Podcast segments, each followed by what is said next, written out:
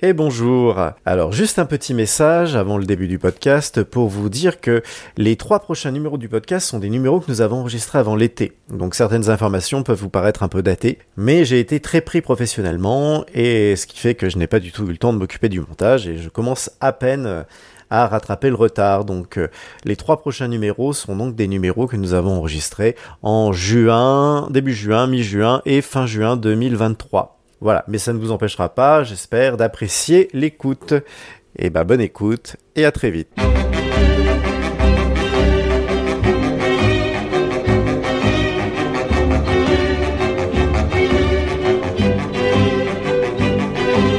Bonjour et bienvenue chez Digression Circus, le podcast culturel qui n'a pas peur des détours. Digression Circus est un podcast de discussion à neurones rompus où l'on parle de la culture au sens large. Culture classique ou pop, peu importe, on en parle et on digresse. Je suis Thibaut et pour m'accompagner, comme d'habitude, j'ai avec moi le chanteur des alpages, Sébastien. Bonjour Seb. Salut Thibaut. Et aujourd'hui, alors Seb, c'est un épisode spécial puisque nous avons la chance d'avoir avec nous un auteur de romans, d'essais et de théâtre, mais aussi un scénariste, un réalisateur, ainsi qu'un musicien, un ancien musicien et chanteur punk. Tout ceci réuni en une seule personne, en somme un artiste assez complet, François Bégodeau. Bonjour François. Bonjour. Salut François. Merci d'avoir accepté notre invitation. Ben, merci de, de m'inviter. Merci. Et de venir dans notre toute tout tout petit podcast, notre petite demeure, demeure euh, d'internet. Ouais ouais mais, mais euh, small is beautiful comme on sait. Voilà, merci, super. Voilà. Et eh bah Seb, euh, je te laisse prendre la parole. Ouais, une fois n'est pas coutume, c'est moi qui vais, comme on dit en langage moderne, hoster. Ça, c'est le genre de mot que tu dois bien aimer, François, je pense. Bah, écoute, je l'avais jamais entendu, figure-toi. Je vois à peu près ce que ça peut vouloir dire, parce que j'ai quelques notions d'anglais. Euh, c'est toi qui introduis en quelque sorte, c'est ça qui. Voilà, c'est le l'hôte de cérémonie, on va dire. Alors, bah, François, euh, on est on est très honoré de t'avoir euh, ce soir avec nous. Et puis, bah, on se connaît, on s'est rencontrés à une époque de eh vies assez lointaine. Très lointaine. toi, tu venais de sortir ton premier roman. Euh, qui s'appelle Jouer juste. Et euh, d'ailleurs, c'est euh, première chose, enfin, ce qui me fait assez marrer, enfin, quand les gens t'introduisent, j'ai souvent, je dirais pas tout le temps parce que j'ai pas vu toutes tes interventions, mais Jouer juste, il est, il est toujours un peu oublié. À chaque fois, j'ai l'impression que les gens, ils ont l'impression enfin, que ta carrière a commencé avec Contre les murs. C'est moi qui, qui, hallucine ou Non, mais c'est toujours, une, une, toujours une question d'échelle, tu vois. Euh. en fait, Jouer juste avait quand même été un premier roman plutôt remarqué en, tant que premier roman. Je veux dire, euh, qui avait mm. plutôt une belle carrière. Moi, je débarquais de nulle part et il s'est bien vendu. Et puis, il a eu euh, de la presse. Et puis, il a été adapté au théâtre par toi et puis par d'autres gens. Oui. mais après avec un livre comme Entre les murs, qui est mon quatrième livre, on est, tu vois bien, on est dans une échelle euh, totalement autre, quoi. Ce qui fait que les gens qui ont une, euh, comment dire, une attention un peu, euh, un peu vague à, à, mon travail, évidemment, ont plutôt vu ce truc-là, quoi. Ouais. C'est un peu normal, quoi. C'est des phénomènes presque mécaniques et mathématiques, je dirais. Ouais, ouais, ouais. ouais c'est ton œuvre qui t'a fait connaître, qui a été la plus médiatique à tes débuts, quoi. Bah oui, tout à fait, absolument. Bah, le, film ayant euh, démultiplié bah, la, visibilité eh du livre. Euh, on est, avec le cinéma, on est tout de suite dans des échelles qui, qui sont au-delà de celles de la littérature. et eh oui. Ouais. Et euh, juste alors, c'est bon, euh, jouer juste. Euh, alors là, je vais parler de ma partie à moi. C'est un texte qui a beaucoup compté euh, parce que bah, c'est un premier texte que j'ai monté après avoir fait le conservatoire de théâtre. j'étais tombé, je sais pas si je t'avais dit à l'époque ou si tu peut-être tu t'en rappelles ou pas, mais je le j'étais, je me rappelle avoir lu mais quoi 4-5 lignes, un mini résumé dans les Inrocks à l'époque. Et puis, dans un élan intuitif, parce que je cherchais un texte euh, à monter en monologue, euh, et j'ai dit, tiens, ce truc, ça m'intrigue. Le coach de foot euh, qui fait un speech, enfin, je sais pas, il y avait un, il y a un truc qui m'a attiré. Et puis, effectivement, je me rappelle être allé à la Fnac d'Avignon, et j'ai lu le, la, la, première page, j'ai fait, ah ben, ouais, c'est bon, j'ai trouvé, voilà. Et c'est vrai que et je l'ai beaucoup relu depuis. Et alors, alors, une question peut-être un peu bizarre parce qu'en ce moment, je travaille sur un, autre monologue euh, et puis dans, je crois, d'un auteur euh, que tu affectionnes, Georges Perec. Ouais. Et alors, j'ai une question parce que je suis en train de, de travailler sur euh, son deuxième roman là. C'est Un homme qui dort. Ouais.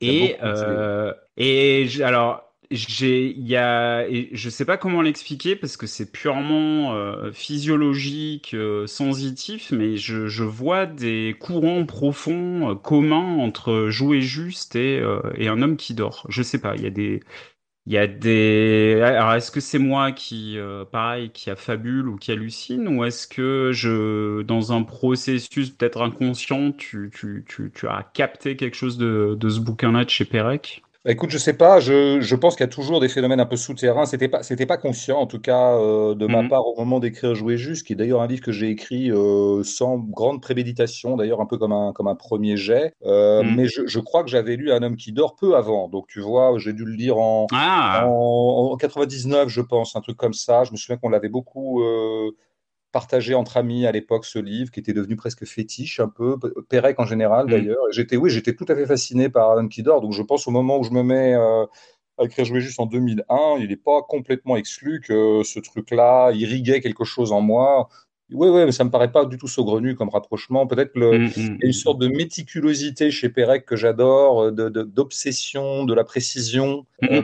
Un truc aussi, une, façon de parler de façon extrêmement technique de soi-même, euh, très, très pratique d'une certaine manière. L'homme qui dort, c'était quand même ça, quoi. Il détaillait son Oui, quotidien. oui, oui. C'était peut-être un, un quotidien dépressif d'ailleurs, fondamentalement. Mais moi, je l'avais pas vraiment lu comme ça à l'époque. Faudrait que je le relise d'ailleurs. Mais euh, et donc, moi, je sais qu'il y avait une influence qui était tout à fait consciente à l'époque de Jouer juste, qui était plutôt euh, Beckett, parce que Mhm. j'avais lu, alors vraiment, Ah. mais j'avais bouffé les romans de Beckett, et Ah oui. pas les pièces. Les pièces, je les avais lues bien avant mais les romans, et il y a, il y a carrément des tournures euh, stylistiques dans Jouer juste qui sont euh, pratiquement des, des, des copier-coller de, de Beckett, quoi. Ah. Ça, ça vraiment, c'était. Ok. Mais c'est pareil, hein, je pense que c'est un peu la famille des, je sais pas comment les appeler, mais les familles des gens qui arrivent à comme ça de se prendre soi-même comme objet, quoi, une sorte d'auto-objectivation, un peu froide Mm, d'ailleurs. mm, mm, C'est de la littérature un peu froide, euh, comme si on faisait de soi-même un, un sujet technique, quoi, un- avec des techniques de vie, des techniques de positionnement que j'ai beaucoup euh, extrapolé dans Jouer juste.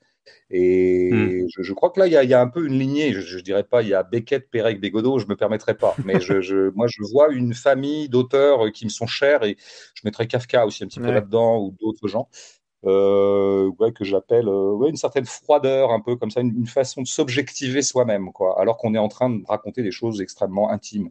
Peut-être que c'est ça le. Après, je peux pas élucider ce que toi tu ressens comme analogie ou comme rapprochement, mais en tout cas, moi, c'est ce que je dirais comme ça en première, euh, en première analyse. Ouais, c'est des, des, des tournures de phrases, mais c'est pas que ça. C'est un- une espèce de, de, je sais pas comment dire, de propos un peu communs à certains moments, et notamment sur la, entre la fin de Jouer juste et la fin d'un homme qui dort, il y a une espèce de le, bah, cette acceptation de la défaite, de, Oui. de que, que, que, le- je sais pas comment dire, que la vérité, elle est un peu ailleurs sans euh, plagier euh, une série des années 90 euh, de science-fiction, mais Ouais. euh, il y a quelque chose, mais bon, tu vois, ça peut- parce que la, la semaine dernière, j'ai bossé avec le metteur en scène et puis ça met en, en le lisant à haute voix, je dis mais putain, ça y est, dans mon corps là, ça résonne comme jouer juste un peu.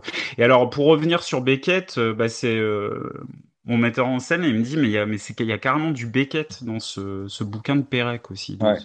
c'est- il y a ouais effectivement ta filiation euh, Beckett Pérec Bégodeau, elle est peut-être pas si euh, folle que ça quoi. Non, non, mais oui, je crois qu'il y a vraiment, enfin, je sais pas, il faudrait que je me replonge dans tout ça, mais euh, notamment dans Pérec d'ailleurs. Ça fait longtemps que j'ai j'ai envie de, le- de, de relire Pérec et notamment celui-là d'ailleurs, que j'ai lu un peu frénétiquement et peut-être sans en comprendre vraiment l'essentiel, mais comme souvent les livres d'ailleurs. Oui, c'est ça. Mais oui, oui, je pense Ouais. qu'il y a, il y a quelque chose bah, que j'appelle l'auto-objectivation, mais je pense qu'il y aurait des termes peut-être moins théoriques pour dire les choses, euh, de- de- des choses plus concrètes, quoi. Une, une façon vraiment de se prendre comme un, comme une sorte de, de petit laboratoire soi-même, quoi. Hmm. Euh, Oui. un truc presque. Il y a, il y a un tropisme un peu scientifique d'ailleurs chez, chez Pérec, euh, Oui. qui y avait aussi dans mon entraîneur de jouer juste, hein, qui, qui en gros avait cette espèce de folie de la rationalité, une sorte de. Qui voulait absolument hyper rationaliser le football et qui, dans une sorte de déviance, en venait à hyper rationaliser la chose amoureuse, ce qui était presque un, voilà. un, truc chimérique, enfin une, une, ambition folle. Et donc, il y avait... moi, c'était ça qui m'intéressait dans Je juste, c'était beaucoup la folie de la rationalité, mmh. euh, de vouloir tout cadrer, tout, tout techniciser. Et autant ça mmh. pouvait à peu près marcher en football, autant, euh, autant en, amour, c'était plus compliqué. Ouais, dans la vie, c'est plus compliqué, bah ouais. Mais c'est marrant la, la, phrase que tu as dit là, que, enfin, que tu viens de prononcer là où tu dis on, on lit des livres sans vraiment comprendre l'essentiel. C'est assez vrai en fait une œuvre quand on veut vraiment appréhender le fond de l'œuvre, on a besoin d'y revenir plusieurs fois en fait. Dans la littérature, je trouve qu'on a vraiment ce rapport là en fait où souvent la, première, euh, la première lecture est, reste un peu superficielle en fait. Ouais, mais c'est toujours très frappant. En même temps, c'est ce qui fait pour moi la beauté de la littérature, c'est que lire, lire un livre de, de, 100, 200, 300, 400 pages, c'est en perdre 90%. Je veux dire, c'est très étrange comme, euh, comme opération la lecture. C'est tellement vaste un bouquin, c'est des phrases. Chaque phrase, on devrait s'arrêter dessus. Or, on ne s'arrête pas on passe. Il y a un moment, on avance quoi dans le bouquin. D'ailleurs, euh, il faut avancer parce qu'il y, a, il y a une rythmique à respecter et puis voilà, puis on a envie d'avancer. Mais euh, globalement, c'est incroyable. Quand on sort d'un bouquin et si jamais on est amené à en parler, on s'aperçoit qu'en fait, on, on, en a déjà un souvenir assez nébuleux en fait. c'est pour ça. que moi j'aime bien faire de la critique littéraire, ce qui serait l'équivalent pour vous de jouer les choses. Parce que c'est vrai que les expériences d'attention euh, forte au texte que j'ai eues, c'est que par la critique littéraire, quand on est amené à reprendre les choses, à les relire et donc aussi à les analyser, et aussi le théâtre, parce que le théâtre, c'est quand même l'un des rares euh, protocole qui existe qui permet de se foutre le nez dans un texte. C'est ça, c'est exactement comme disait Sébastien, De, de, de, le, de, le, faire passer par le corps. Et là, on le sent. Ah bah on le hmm. mange, hein, on le digère. Enfin, c'est très organique le rapport au texte, euh, au théâtre. quand le texte est bien écrit et quand c'est bien travaillé, il y a vraiment quelque chose de très organique, de rapport organique entre l'acteur et le texte. Oui, ça c'est sûr. Ouais. Et puis effectivement, c'est marrant comme on le voit en répétition, tu vois, à force de faire un texte, de le dire des, des dizaines, des centaines de fois, comme d'un coup il y a des sens profonds euh, qui nous apparaissent comme une espèce d'évidence et qui nous a fallu quand même le dire 100 fois avant qu'on le voit. Mais une fois qu'on le voit, c'est vraiment un truc évident, mais qui nous est caché pendant longtemps en fait, parce qu'on reste effectivement. Euh, c'est je pense, c'est aussi le temps de la mémoire en fait, de, tu vois, comme un puzzle, de mettre toutes les pièces, que la mémoire d'un coup prenne conscience de toutes les pièces qui sont devant nous en fait, et où d'un coup, hop, tout s'enclenche, tout se construit et des choses qui nous apparaissaient invisibles deviennent d'un coup des espèces d'évidence qui nous sautent à la gueule. Et même des fois, une fois qu'on a commencé à jouer un texte. Moi, il y a des fois des, pièces que j'ai jouées, euh, je sais pas, 30 euh, fois, 40 fois, 50 fois, ou des fois c'est au bout de la 20e représentation où d'un coup, tac, il y a un sens qui, qui apparaît en fait, qui jusqu'à présent n'était que sous-jacent. C'est étonnant quand même, ce rapport-là. J'ai souvent entendu des comédiens dire ça, euh, et je, je, suis toujours très fasciné par cette incubation lente d'un texte. Au départ, je t'avouerais que j'avais j'avais presque un petit doute en les écoutant. Je me disais qu'il y avait, quelque chose de fake là-dedans, comme de la légende. parce qu'on aime toujours se dire ah là là, je finis par découvrir ah tous les soirs j'en apprends une nouvelle. Enfin, il y a des mythologies un peu comme ça dont je me méfie un peu. Et en fait, non, je me suis mmh, rendu mmh, mmh. compte que c'était très sincère, quoi. Qu'il y avait vraiment. C'est comme quand un metteur en scène euh, prétend avoir trouvé quelque chose dans Tchekhov non pas que personne n'avait trouvé, mais que, eh ben, en fait, je pense que c'est assez vrai. Euh, il, y a, il, doit y avoir un peu d'auto-persuasion à ce moment-là, parce que quand un metteur en scène prend, reprend Oncle Vania pour la, qui donc la, la 10 millionième représentation dans le monde, il faut bien qu'il raconte un truc euh, comme quoi il a quand même un tout petit truc un peu inédit ou un peu singulier à en tirer. Mais je pense que ça va au-delà d'auto-persuasion. Il y a vraiment, euh, il y a vraiment des textes de théâtre, je crois, dont on qu'on redécouvre tout le temps, euh, pour peu qu'on y mette vraiment le nez. Quoi. Mais parce que j'ai l'impression, enfin, pour moi, le théâtre, c'est vraiment un rapport de, de, tu vois, où tu mélanges des savoir-faire différents et plusieurs couches. Et c'est cette, cette mélange des différents savoir-faire, le savoir-faire de l'auteur, le savoir-faire de l'acteur, le savoir-faire du metteur en scène. Et c'est ce, ce mélange-là qui fait apparaître des fois des, des, nouveaux sens à des pièces qui ont pourtant été jouées, comme tu dis, des, des millions de fois. Ouais, ouais. Je pense que c'est ce mélange-là, en fait, de ces différentes sensibilités. Ben c'est ça, ouais. Du savoir-faire, mais en fait, c'est plus de la sensibilité. Ce qui est plutôt heureux, d'ailleurs, parce que c'est la, ça, ça, témoigne, en tout cas, ça, ça actualise une sorte de vitalité euh, infinie des textes, quoi. Ce qui est, ce qui est quand même une. Ouais. Il y a qu'au théâtre hein, qu'on repasse comme ça sur les textes, parce que globalement, en littérature, des textes qui sont a priori pas fait pour être adaptés. Bon, bah finalement, il, y en a quand même beaucoup qui restent lettres mortes euh, éternellement. Plus personne les relit vraiment, ou alors pas intensément, il se passe plus grand chose, quoi. Oui. Ouais, ou alors il faut vraiment que ça soit un texte sur lequel on a eu un énorme coup de foudre et que ça devienne une espèce de de doudou euh, littéraire euh, auquel on revient régulièrement, mais c'est vrai que c'est assez rare. C'est assez rare, ouais. ouais. Ouais, tout à fait. Ok, très bien. Alors, euh, on va expliquer le principe de cet épisode. C'est, on va faire, alors, en toute discrétion, en toute modestie plutôt, un abécédaire bégaldien, donc. Et euh, donc euh, l'idée c'est euh, voilà c'est les, expressions et les mots chers à François, mais pour lesquels avec Thibault on aimerait avoir un peu plus de précision de, pour comprendre un peu mieux voilà. Donc sans plus attendre on va commencer. Alors qu'est-ce que c'est la matérialité d'un film? Et est-ce que la matérialité est-ce qu'il y a un absolu de la matérialité ou est-ce que ça, chaque film a sa propre matérialité et est-ce qu'il y a certains films qui n'ont pas du tout de matérialité? Ouais, je pense pas qu'il y ait d'absolu de la matérialité. D'ailleurs, je pense pas qu'il y ait d'absolu de quoi que ce soit. Moi, je suis un matérialiste pour le coup euh, de ce point de vue-là. Euh, euh, c'est-à-dire, je et je crois que c'est une des raisons pour lesquelles j'aime bien la critique de cinéma ou littéraire que je pratique et puis l'art en général, parce que l'art n'est pas la philosophie. Mmh. Euh, la philosophie essaie vraiment d'établir des concepts un peu universels comme ça dans l'absolu et qui vaudraient pour tout un tas de situations. Avec l'art, on a l'impression qu'il faut à chaque œuvre euh, rejouer, relancer les dés. Et de mmh. nouveau, essayer de donner un contenu à des mots comme ça un peu génériques. Et donc moi, je pourrais pas te donner une définition de la matérialité comme ça qui vaudrait euh, implacablement, euh, parce que c'est pas du tout mon tempérament. Donc ça va se rejouer dans, dans l'analyse de tel film, notamment, puisqu'on parle de film en l'occurrence. Bon, après, euh, je, pourrais, je pense que c'est très largement subjectif, ce qui est une question de sensation. C'est très, très sensuel, cette affaire. Euh, mmh. je, je, pourrais voir exactement ce, ce qu'est un film où il n'y a pas de matérialité. Où je vois bien, en fait, alors là, là je pense que c'est presque un peu objectif. On voit, on voit bien qu'il y a certains plans au cinéma et puis certaines méthodes de tournage dont on voit bien que la, l'orientation première est d'absenter la matière. La, matière va être un peu considérée comme parasitaire par rapport à ce qu'est le programme de cette scène ou le programme du metteur en scène sur, telle scène, qui est essentiellement d'abord de raconter son scénario, c'est-à-dire d'incarner de, son scénario. Il, il, a des choses à faire avancer, il a l'histoire à faire avancer, il a un dialogue à faire dire, et c'est ça qui l'intéresse. Et on voit bien que c'est ce qui l'intéresse en priorité. En revanche, le contexte où se trouvent, les, par exemple, les deux comédiens qui auraient à dire ce texte qui est écrit noir sur blanc et qu'on va essayer de mettre à l'écran, euh, n'intéresse pas le cinéaste. Et ça se voit, je veux dire, c'est très tangible.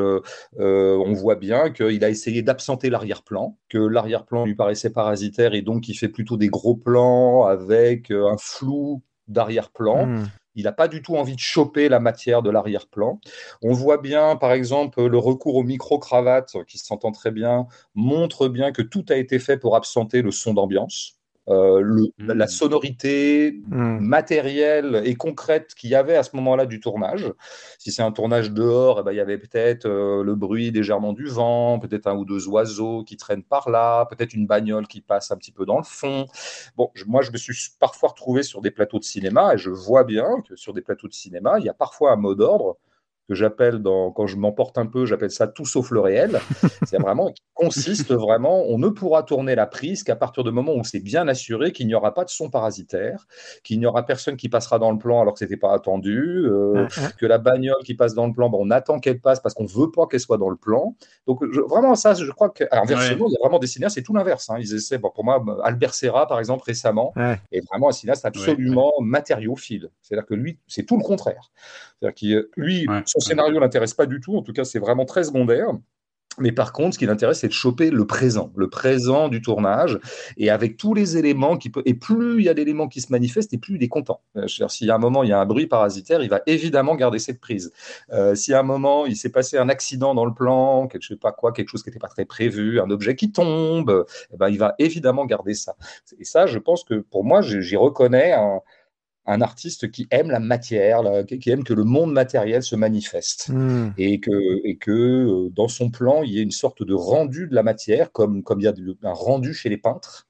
Euh, j'ai eu une expérience récemment, je ne sais pas si vous avez vu le film, ce qui est très rare, mais je, venais de, revoir Il Bucco, le, film italien où on voit des spéléos qui euh, explorent une grotte dans le sud de l'Italie, qui est un film absolument magnifique que je présente demain soir, et c'est pour ça que je l'ai revu. On en avait vaguement parlé à un moment dans les gènes occasionnés, mais de façon très furtive. Et là, vraiment, mais c'est la fête de la matière. Que je vois bien que ce qui a intéressé Fra Martino, euh, avant toute chose, c'est de, de rendre saillantes les parois de la grotte, l'humidité, les parois humides, le son de la grotte, les, gouttes qui tombent, tout ça. On voit bien que c'est ça, en fait. ce film ne raconte que ça, une sorte de, d'orgie matérielle. Euh, et puis, mmh. quand on est à l'extérieur de la grotte, bah, le vent, euh, les petites cloches des vaches, euh, le, bêlement d'une chèvre, des choses comme ça. Donc, au bout du compte, tout ça est très concret. Hein. Je veux dire, c'est pas. on n'a pas besoin. Et, et, je sais que moi, ma passion du cinéma est quand même très largement ancrée là-dedans. Une sorte de, pour moi, c'est le moment où la matière ressort. Le cinéma fait ressortir la matière. Quand, beaucoup plus que dans, dans la vie, d'ailleurs. Dans la vie, euh, on passe parfois dans la vie en étant très inattentif à la matérialité des choses, à leur sensualité propre, hmm. à des choses comme ça hmm. très concrètes, parce qu'on n'a pas le temps, parce qu'on est occupé à autre chose, parce qu'on est pris dans ses rêveries ou dans ses méditations ou dans, je sais pas quoi, ou dans, des pensées à la con. et, moi, je sais que le cinéma m'offre un moment où je suis absolument... Euh, toutes oreilles euh, attentives et tous yeux grands ouverts pour la matière.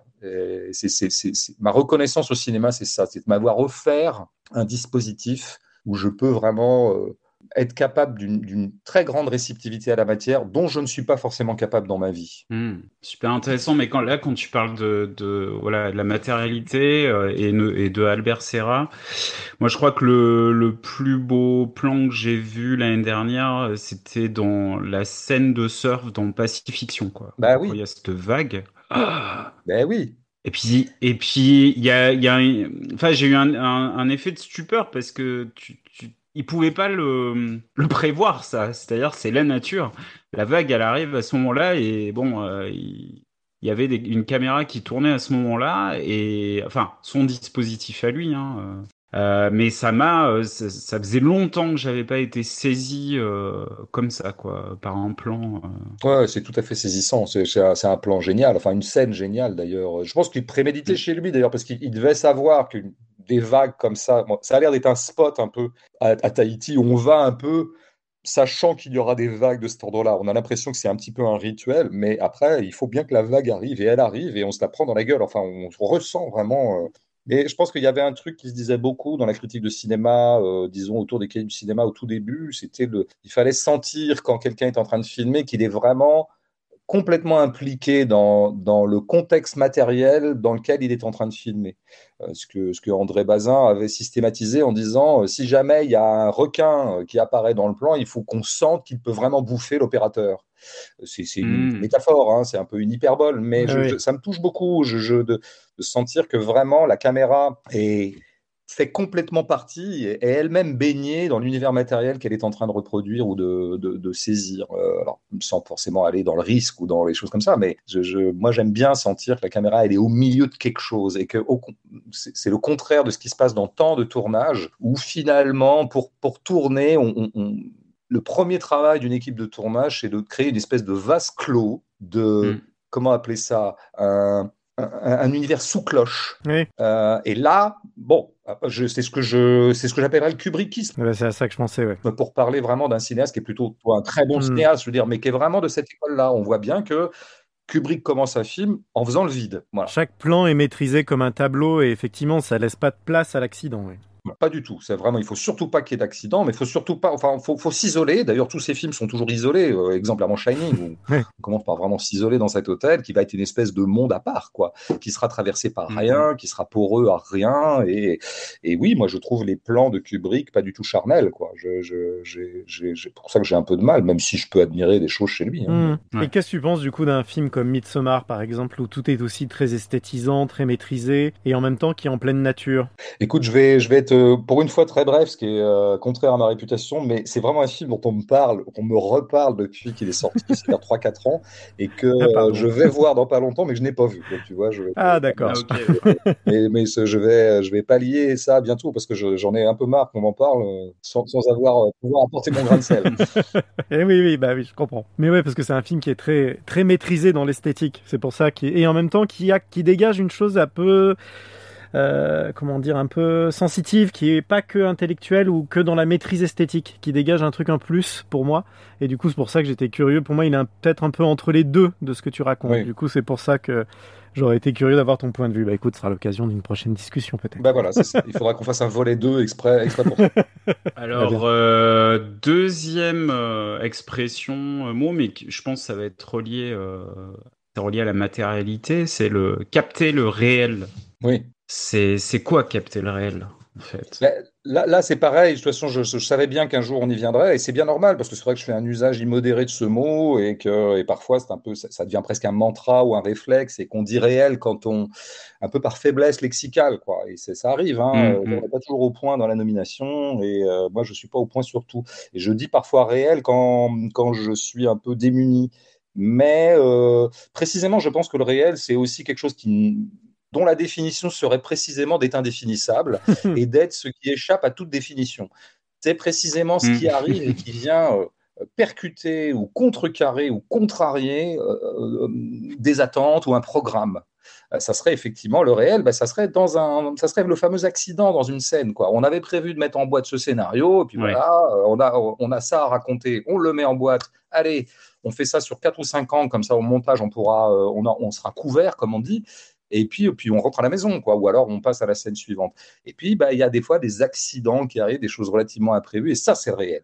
Ça, le réel est précisément ce qui, qui vient, moi, je le dis souvent, c'est ce qui vient contrarier les idées. Je, l'oppose souvent aux idées. Mm. Euh, on a des idées, bon, on a des grandes théories sur plein de trucs, on a quelques axiomes euh, politiques, esthétiques, éthiques. Et puis il y a un moment, il y a un petit élément de réel qui vient non pas forcément contredire les idées, mais en tout cas les emmerder un peu il va falloir que je, va falloir que je reprécise un peu mon bordel parce qu'en fait, je me rends compte que mon idée, bah, elle n'est pas complètement au point puisque quand même là, il arrive quelque chose dans la réalité qui ne rentre pas complètement dans mon idée. Euh, pour moi, c'est ça la pensée d'ailleurs, c'est constamment se réajuster en fonction des nouvelles sommations du réel. Euh, c'est dans ce sens-là que Marx disait qu'il voulait surtout pas qu'il y ait des marxistes euh, parce que si jamais il s'agissait de nécroser la pensée de, mais Nietzsche dit la même chose. Hein. Nietzsche dit qu'il veut pas de Nietzschéen, il veut pas entendre parler de Nietzschéen parce que précisément ce que ce qu'ils ont ouvert tous les deux vraiment dans des modalités très différentes, c'était un mode d'appréhension du monde, mais qui justement euh, consistait à toujours se renouveler, à rester dynamique et rester disponible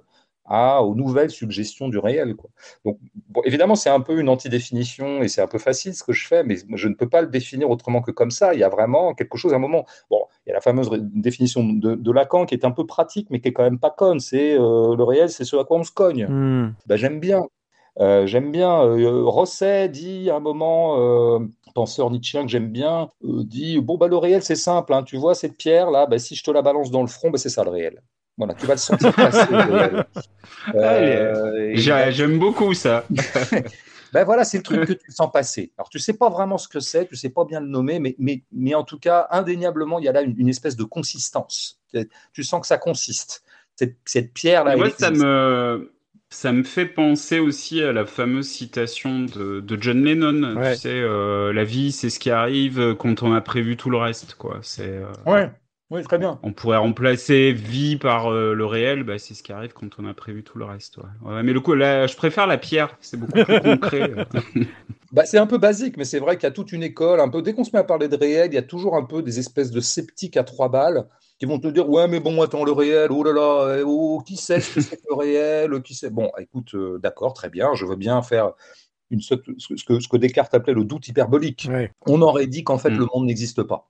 Et puis après, bah, Descartes va essayer de reconstruire le monde théoriquement dans les méditations métaphysiques. Bon, je trouve toujours intéressant d'un moment avoir en tête l'hypothèse que peut-être tout est illusion, que peut-être ce qu'on appelle le réel est, un songe, peut-être que je suis en train de rêver à toi qui rêve de moi, euh, comme disait Queneau. Euh, ok, moi j'aime bien Borges, j'aime bien cette tradition-là, je, la trouve très intéressante, mais il y a quand même un moment où euh, il faut qu'on postule tous que le réel existe et que donc c'est ce qui va se manifester à nous comme ça de façon parfois un peu brutale, parfois un peu un peu douce aussi. On va on va le sentir passer quoi. Moi, j'aime bien avoir une définition, peut-être le minimum syndical de la définition, ça serait plutôt de, parler de factualité. Hmm. Je veux dire, hmm. je ne sais pas où est la vérité, ça je sais, mais par contre, il y a des choses qui sont factuelles quand même. Quoi. Et si on s'entend pas là-dessus, on va pas aller loin. Et on va, on va pédaler dans la smoule et on va entretenir une sorte de, de scepticisme brouillardeux qui est très arrangeant pour plein de gens. Donc euh, il y a un moment, il y a une réalité factuelle des choses. Et, je pense qu'on peut, on peut quand même la, reconnaître. Sinon, sinon, sinon, n'importe qui peut dire n'importe quoi.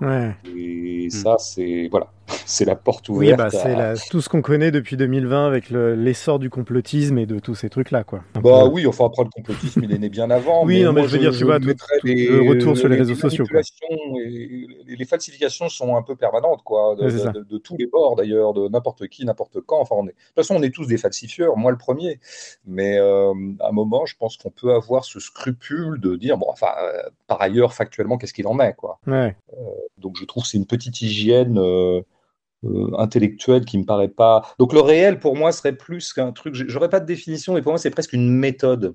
C'est-à-dire, à mm. peine il m'est venu un énoncé un peu théorique, un peu générique, un peu conceptuel, que je dois immédiatement convoquer devant cet énoncé le réel pour voir si l'énoncé fonctionne s'il énoncé. Enfin, faut l'éprouver au réel, hmm. parce que sinon, là, on est, on est en, comment dire, on est en roue libre.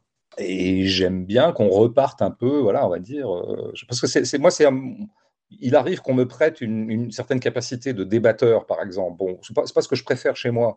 Mais moi, en fait, moi, je trouve que c'est très simple ce que je fais dans les débats. C'est toujours la même chose. Hein. J'entends un énoncé, je dis, ma femme, c'est bizarre parce que ça ne correspond pas au réel. Donc, euh, il, est bizarre votre énoncé. Vous êtes en train de me dire que, mm. je sais pas quoi, enfin, n'importe quelle euh, affirmation comme ça idéologique, il n'est pas très compliqué d'opposer du réel à, euh, à, des, à, des, à, des, gens qui sont comme ça, qui, cultivent des énoncés euh, suffisamment fumeux, en espérant que ça passe, quoi. ben, non, ça passe pas. Ça passe pas parce qu'il y a le petit réel qui vient t'emmerder. Et euh, je trouve que voilà. comme euh, le, réalisme est plutôt une méthode chez moi plutôt qu'un qu'une comment dire. Mais c'est une espèce de méthodologie, euh, méthodologie appliquée, que ça soit autant dans le débat d'idées politiques que dans l'art en fait. Ouais, tout à fait, ouais, ouais. Hmm. Et je pense que de toute façon, l'art a toujours à gagner quand on est en train de créer quelque chose, que ce soit un roman, une pièce, n'importe quoi. on a toujours intérêt, je trouve, en tout cas moi c'est un peu ma méthode, de, tout de suite confronter euh, la création en cours à de la matérialité, quelque chose qui serait concret. Mm. Euh, essayer vraiment, par exemple, de mettre, c'est pour ça que j'aime bien les situations au cinéma ou en littérature, parce que je trouve eh que c'est toujours intéressant de mettre les comédiens en situation, ah de mettre euh, des personnages en situation, et là, là, ça va commencer à exister un peu. Oui, même si c'est tout est complètement fictif, tout est agencé, mais qu'il faut que la situation, elle soit en tout cas dans un rapport au réel, quoi, effectivement. Ouais. ouais et que l'émotion qui s'en dégage, elle, devienne une réalité en fait. Bah, de toute façon, je pense que quand on a affaire à des œuvres qui, qui brassent du vent et qui sont un peu hors sol, euh, bon, d'une certaine manière, elles le payent. Oui. Elles payent cette espèce d'absentement du réel, qu'à un moment, on va avoir affaire à des objets très inconsistants. Quoi. Oui. Moi, c'est l'effet que ça me fait. Alors après, il y a des gens peut-être qui aiment ça, justement, hein, qui aiment au contraire que on s'envole comme ça dans l'inconsistance. Hein. Il semblerait qu'il y ait des gens qui aiment ça. moi, vraiment pas. Moi, c'est très très vite, je, je me demande à quoi j'ai affaire. Euh, c'est une chose que je me dis souvent au théâtre, tiens, par exemple. Je ne vais pas donner d'exemple, mais il y a beaucoup de pièces que j'aime. Hein. Je n'ai pas du tout un discours négatif sur le théâtre, loin de là. Mais il y a beaucoup de pièces dont je me suis toujours dit, mais on est où là, en fait? Mais alors du coup, c'est quoi qui te provoque ça? C'est l'écriture euh, théâtrale ou c'est euh, au contraire la manière dont la mise en scène s'en empare? Ah oui, là c'est vraiment la mise en scène. C'est plus la mise en scène. Les pièces. Ah. Les pièces, parce que je pense que dans l'écriture contemporaine, euh, notamment dans une certaine avant-garde ou dans des pièces, je dirais dans une écriture contemporaine de théâtre, la situation a mauvaise presse. La situation, ça fait un peu théâtre classique, théâtre bourgeois, théâtre privé. Oui, c'est pas faux. Ouais. Hmm. Et donc on raconte de moins en moins de situations. On est un peu dans une sorte d'abstraction qui peut tout à fait être investi et réincarné par la puissance du comédien, par la puissance du texte. Hein. Donc il y a plein de façons de réincarner les choses. Euh, hmm, donc il y a plein de pièces comme ça que je peux aimer. Mais a priori, euh, je trouve un peu dommage qu'on ait laissé au d'une certaine manière au théâtre euh, un peu désuet, ringard et pas très intéressant, le, monopole de la situation. oui, oui, mais je vois ce que tu veux dire. Effectivement, on désincarne un peu les choses des fois et ça tombe effectivement dans des choses de l'ordre de l'intellectualisme en fait, au lieu de, et on en perd le, le, viscéral et, et, le concret. Ou alors après, il faut des acteurs qui décident et avec un metteur en scène qui décide de réinvestir les choses dans ce sens-là. Mais ouais, c'est ça. C'est là que ça va jouer sur ce qui va ce qui va créer de l'incarnation. C'était pas tant l'écriture euh, situationnelle que le corps de l'acteur. Ouais, c'est ça. moi, j'aime bien sentir que comment dire, moi j'aime bien le concret, mais c'est mon côté très beckettien aussi, hein, que sentir que finalement la, pièce raconte avant tout quelque chose, c'est la présence de vrais corps sur un vrai plateau. Oui, oui. Euh, moi, quand je sens cette matérialité-là au théâtre, je suis chez moi. Quand il y a au contraire, tout est fait pour un peu, euh, comment dire, euh, évaporer un mmh. peu la matière, je, retrouve moins ma jouissance primitive de théâtre. Oui, et puis moi là où je te rejoins, c'est qu'effectivement Enfin, je, partage complètement ton avis et moi-même dans mon travail d'acteur, c'est plutôt vers ça que je vais. Et euh, parce qu'en fait, le, cinéma nous prend tellement de la place que si tu prends pas en compte le fait d'être sur scène avec des vrais acteurs face à un vrai public, en fait, on n'a pas de raison d'exister au théâtre maintenant avec le cinéma. Tout à fait. Absolument. Je trouve que pour moi, le théâtre, c'est là où il a une carte à jouer. C'est pour ça que moi, de plus en plus dans mon travail, je vais dans, vers du théâtre de rue, ou euh, pas que du théâtre en salle, même si j'en fais encore. Ou je trouve que dans la rue, dans le, en tout cas dans l'espace plein air ou l'espace public, on est effectivement dans un truc où il y a, même si on a préparé des choses, il y a forcément du réel effectivement qui arrive parce que il n'y a pas de cage noire, on n'est pas protégé du public et il y a forcément, même sur un spectacle très écrit, très topé, il y a forcément un rapport au public qui est plus direct et plus euh, viscéral et organique que dans une salle. De toute façon, on voit bien qu'il y a un certain théâtre qu'on va appeler commercial. Bon, le mot n'a pas aucun sens, mais on voit à peu près ce que je veux dire. Oui, oui finalement n'a de cesse que de se déjuger comme théâtre pour aller lorgner vers euh, une sorte de narrativité cinématographique ou euh, mm. des, immersions son et lumière qui ressembleraient à ce qu'on peut vivre au cinéma. Et c'est du théâtre qui arrête pas de dire je vais sauver le théâtre en, en tuant le théâtre en moi. Et bon, c'est dommage. C'est dommage puisque je pense que le théâtre, c'est bien quand il, quand il est justement lui-même, quoi, quand il, eh bah se, quand il se re, euh, il se resserre ou il se recentre sur ce qu'il a de complètement singulier, qui est ça. Hmm. Qui est effectivement la présence de gens, la comprésence de spectateurs et de comédiens. Quoi. Ça, c'est complètement inimitable. Ah bah oui, oui, pour moi, c'est l'essence même. Hein. Enfin, on peut, enfin, si on loupe ça, c'est qu'on loupe tout. Ben oui, mais il y a beaucoup de gens qui, s'empressent de louper. oui, oui, oui, je suis d'accord. oui, oui. Alors j'ai, je, reviens. Euh, il y a un truc qui m'a, qui m'a. L'autre jour, j'ai fait un, une espèce de, de... j'ai une épiphanie, comme on dit, dans, dans, ta manière de, de d'analyser les films il y a quelque chose qui m'a frappé, mais qui est relié à un autre de tes goûts que, que je connaissais pas jusqu'à ce que je, je, je, te réécoute dans des podcasts ou quoi, c'est euh, ton goût pour le fait divers. Ouais. Et il y a des fois, alors dis-moi, hein, il m'a semblé que ta, ta, ta manière d'aborder les films, c'est que tu, j'ai l'impression de voir un détective et qui prend les, les indices alors qui seraient les éléments du film et puis qui se dit tiens mais ça ce truc c'est quoi? Et puis qui les met en perspective, qui les agence. Et du coup c'est une approche euh, je trouve très concrète, euh, très matérielle euh, de la chose. C'est très bien vu. Je, j'aime bien, je, je, je pense qu'il y a dans l'interprétation des films, parce que c'est toujours un peu ça la critique quand même. Moi, je pense que d'abord, la critique devrait toujours décrire le film un peu. Déjà faire un peu son, sa carte d'identité matérielle. On commence souvent comme ça d'ailleurs dans la gêne occasionnée, mais ça a toujours été un peu mon truc. D'abord, à quoi ça ressemble vraiment, quoi, et très concrètement, quoi. Pas du tout. On, part pas dans des grandes idées. Euh, qu'est-ce qu'on a vu en fait? Ça ressemble à quoi? Et puis après, bah, effectivement, il y, a toujours des petits éléments moi, que je regarde et qui vont effectivement euh, commencer à, déclencher une sorte d'enquête. C'est tout à fait, as tout à fait raison. Hein. D'abord, j'ai toujours bien aimé les enquêtes policières. Je trouve que c'est un exercice de l'esprit qui est toujours très passionnant, même si je dis pas du tout de polar, mais en tout cas, j'aime plutôt ça, au cinéma surtout.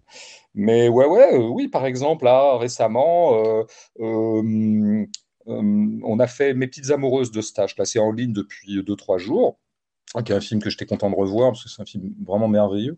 Bon, bah, je veux dire, il se trouve que c'est une autobiographie, mais que le, le, le, gamin, qui est censé être le jeune Eustache, ne s'appelle pas Jean comme Eustache. Tiens, bon, bah, c'est intéressant. Pourquoi? Alors que dans l'autobiographie, normalement, on a le bon.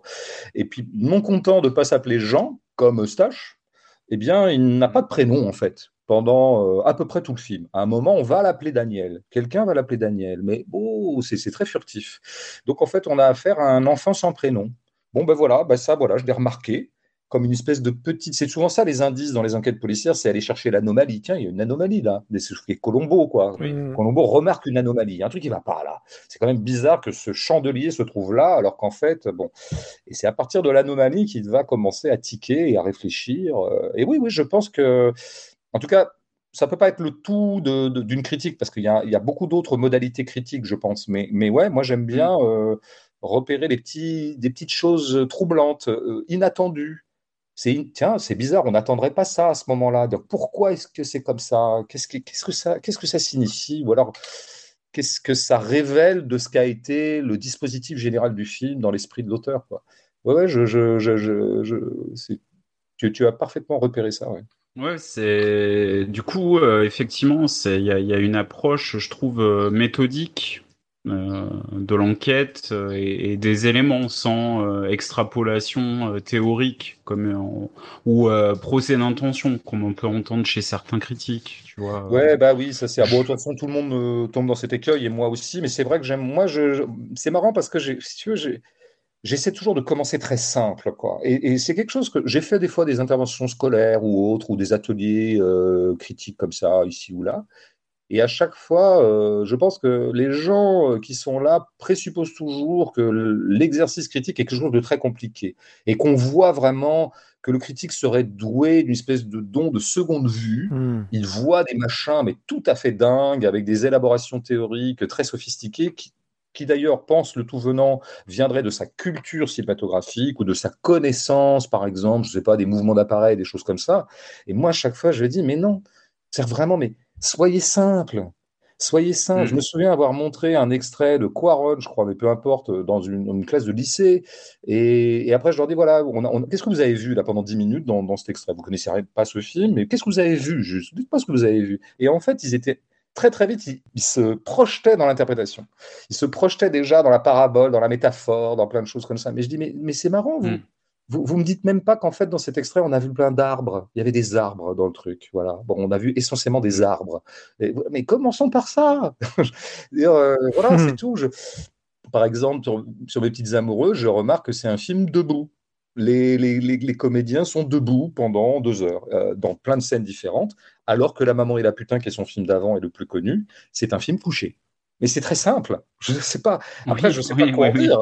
je pourrais. Après, j'essaie d'interpréter, j'essaie d'en dire quelque chose, mais quand même déjà faire ce petit repérage d'éléments très phénoménologiques en fait. Et, on, reviendra à la matérialité. Quoi. C'est vraiment des, je pense qu'on peut vraiment faire de la très bonne critique en, étant mais absolument simple, en s'en remettant à ses yeux, à ses oreilles. Et après, ma foi, on peut monter en théorie, monter en sophistication. Mais moi, je milite beaucoup pour la grande simplicité, en fait. Bah là, quand tu, tu me parles euh, d'un coup, là, j'ai une image, tu me parles de matérialité et d'arbres. Moi, ça me fait, euh, bon, c'est un peu ma marotte. Euh, Thibaut, il va rigoler, mais ça me fait penser à la manière dont Lynch il filme les arbres sous le vent, tu vois. Ça m'a toujours fasciné. Il y a, enfin, de toute façon, enfin, moi, je suis un énorme fan de David Lynch, mais voilà, moi, ce qui me m'émeut beaucoup, c'est que il, à partir justement, par exemple, de, il, peut te filmer un abat-jour et t'as une espèce de d'effroi métaphysique. Tu dis, mais il y a quelque chose qui va pas. Ouais. Il y a et les notamment dans, dans, dans Twin Peaks, la série et le ouais. et le film, quand il te filme les arbres, il y a quelque chose en plus et, et mais tu sais pas quoi. Je et, et cette part de mystère, euh, on l'a perdu un peu de manière générale. Euh, donc euh, après, il y a, y a, encore beaucoup de dans, dans Pacifiction. Je reviens encore à ce film. Il y a, y a, y a, y a, y a une ambiance mystérieuse aussi. Moi, je crois, tu sais, là, ce que tu es en train de. Moi, c'est vraiment parce que c'est vraiment ce que j'aime chez Lynch. Je, je, c'est quelqu'un, je sais pas, je le dirais maladroitement en disant, il fait tout ressortir. Mais, mais, mais, en fait, pour moi, ça s'appelle un artiste, ça. Hmm. Un artiste. C'est pour ça, moi, les, les grands Lynchiens qui, vont, qui, qui, sont intarissables sur le cinéma mental de Lynch, les grandes projections dans l'imaginaire, évidemment l'inconscient, tout ça. De... Oui, bien sûr, il y a tout ça chez Lynch. Moi, je suis toujours frappé chez Lynch à quel point, effectivement, il filme parfois des choses extrêmement concrètes et avec une magie qui, ne lui, qui, qui lui appartient, qui est son génie. Hmm il fait. Mm. effectivement, tu dis qu'il y a un truc métaphysique, mais on pourrait le dire de plein d'autres manières, mais en tout cas, l'objet ressort. L'objet, c'est comme s'il était plus que lui-même. En tout cas, il y a quelque chose. Oui, c'est ça. ça, c'est le cas des grands. Moi, je pense qu'Hitchcock, c'est ça aussi. Hmm. Je pense que Haneke, euh, qui est un cinéaste pour moi est, immense et sous-estimé, et que je compare souvent à Hitchcock, c'est pareil. Quoi. Chez Haneke, tout prend une sorte d'amplitude incroyable alors que ça paraît très simple quoi ça paraît vraiment euh, oui. et, mais je, moi pour moi un peintre c'est ça aussi quoi c'est que il m'est arrivé de dire que j'attendais un artiste qui me rende de nouveau étrange le familier ou qu'il rende de hmm. nouveau euh, tout à fait étonnant des choses qu'on a, qu'on a oublié de trouver étonnantes par habitude, par, euh, par inattention. Et donc, oui, par exemple, un arbre, c'est extrêmement étonnant, en fait. Hmm. Quand on regarde longtemps un arbre, il y a un moment, l'arbre est effrayant. Et eh ben Lynch, il arrive à te le, à te le faire euh, par, par je ne sais pas quelle, quelle chimie ça, ça faudrait vraiment étudier ça. Je ne sais pas comment ils se démerdent pour rendre tout euh, euh, tellement puissant, alors qu'a priori, il, lui arrive de filmer des choses tout à fait banales, en fait. Oui, c'est un artiste de la singularité, en fait. Mais tout, pour moi, tout est singulier. Voilà, le, pour moi, le grand art, c'est ça. C'est toujours une ode à la vie pour moi, l'art. C'est vraiment faire ressortir la vie là où, finalement, effectivement, dans, dans, le cours de notre quotidien, on, on a tendance à banaliser cette drôle d'expérience qui est en train de nous arriver et qui consiste à exister. Hmm. Euh, bon, bah voilà, on finit par habitude, on, finit par tout banaliser dans nos vies. Mais, et l'art est là pour dire, mais vous savez, c'est pas du tout banal hein, ce qui se passe là. À savoir qu'il y a des êtres humains qui qui marche et qui déambule sur une planète qui est perdue dans l'infini. Mais qu'est-ce que c'est? What the fuck? Ah bah, oui, Pour moi, c'est ça. Et c'est pour ça que j'utilisais le terme euh, singularité. C'était en, en, référence justement à la singularité du trou noir, tu vois, la cosmologie, où, euh, où c'est d'un élément mis tout petit qui est tellement dense, tellement puissant qu'en fait, il crée des phénomènes qui sont incroyables et à la limite de la compréhension humaine. Et je trouve que chez Lynch, il y a quelque chose d'un peu de cet ordre-là, où il filme, comme tu disais Seb, un abat-jour ou tes arbres et d'un coup tout te paraît différent en fait et beaucoup plus puissant que ce que c'est dans notre quotidien. Ouais, ouais, ouais. Il y avait, il y avait une expression de, de, Freud là-dessus, mais ça c'est des souvenirs de fac que j'ai vaguement repotassé après, mais je crois qu'il y a une expression de Freud dont les traductions allemandes euh, font débat visiblement, mais je ne vais pas entrer là-dedans parce que je suis pas du tout germaniste, mais une, expression qui est l'inquiétante étrangeté, mais qu'en fait euh, des, vrais Freudiens euh, proposent, je crois, si mes souvenirs sont bons, de traduire par l'inquiétante familiarité. Hmm. J'aime beaucoup ah. cette expression-là, qui consisterait à dire en fait, l'art nous permettrait de de nouveau nous inquiéter de quelque chose qui nous est un peu trop familier. Euh, hmm. et qu'on a encore une fois, avec lequel on s'est familiarisé. Et eh ben, il faut se défamiliariser pour retrouver l'inquiétante état de fait qui est l'existence des, choses, de la matière, des gens, des corps. Je veux dire, mais je veux dire il suffit de regarder un nez en se concentrant pendant deux, deux minutes pour dire mais comment est-ce qu'on peut avoir un truc pareil au milieu de la figure? Ça, m'arrive. Je, fais des expériences comme ça, un peu de perception. non, c'est vrai.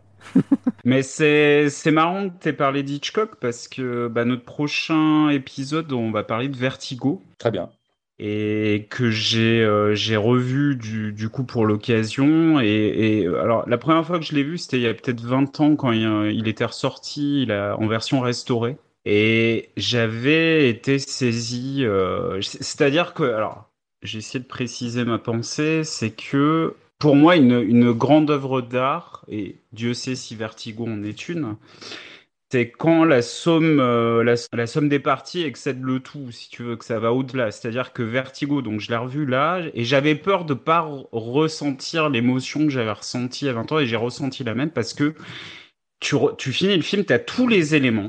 Il y a tout, euh, que ce soit scénaristique, voilà, et il y a quand même un truc en plus que, que sur lequel j'arrive pas à mettre le doigt et, et, qui m'émeut terriblement et, je, je, je, pourrais même pas nommer l'émotion en fait. Je je sais pas ce que c'est. Et je retrouve ça euh, chez Lynch aussi. Euh, il y, a, y, a, y, a, y, a, un peu ce truc là, c'est-à-dire il y a euh, ce qui m'a frappé en revoyant Vertigo, c'est il y a énormément de moments de silence. Ouais. Tu vois, toutes les scènes de filature dans la première partie du film, il y a, y, a pas, y, a, y a très peu de dialogue. Y a, ils sont à San Francisco, qui est une ville surpeuplée, et t'as l'impression qu'il y a que eux deux au monde.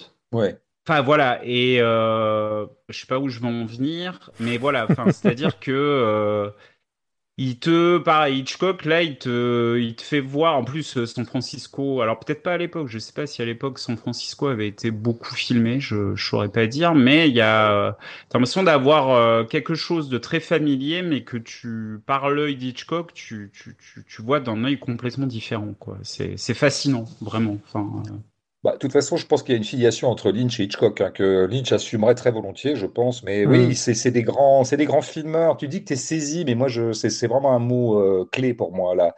Quand à un moment, euh, cette capacité que les, artistes, en l'occurrence des cinéastes ou des peintres, par exemple, parce que c'est assez, ça s'approche un peu, arrivent à saisir le réel pour le rendre saisissant. Comme il y a une mm. saisie, comme on parle en gastronomie ou en cuisine, de, saisir les légumes dans une sauce. Euh, et à un moment, ça ressort quelque chose va ressortir parce que précisément on l'a saisi.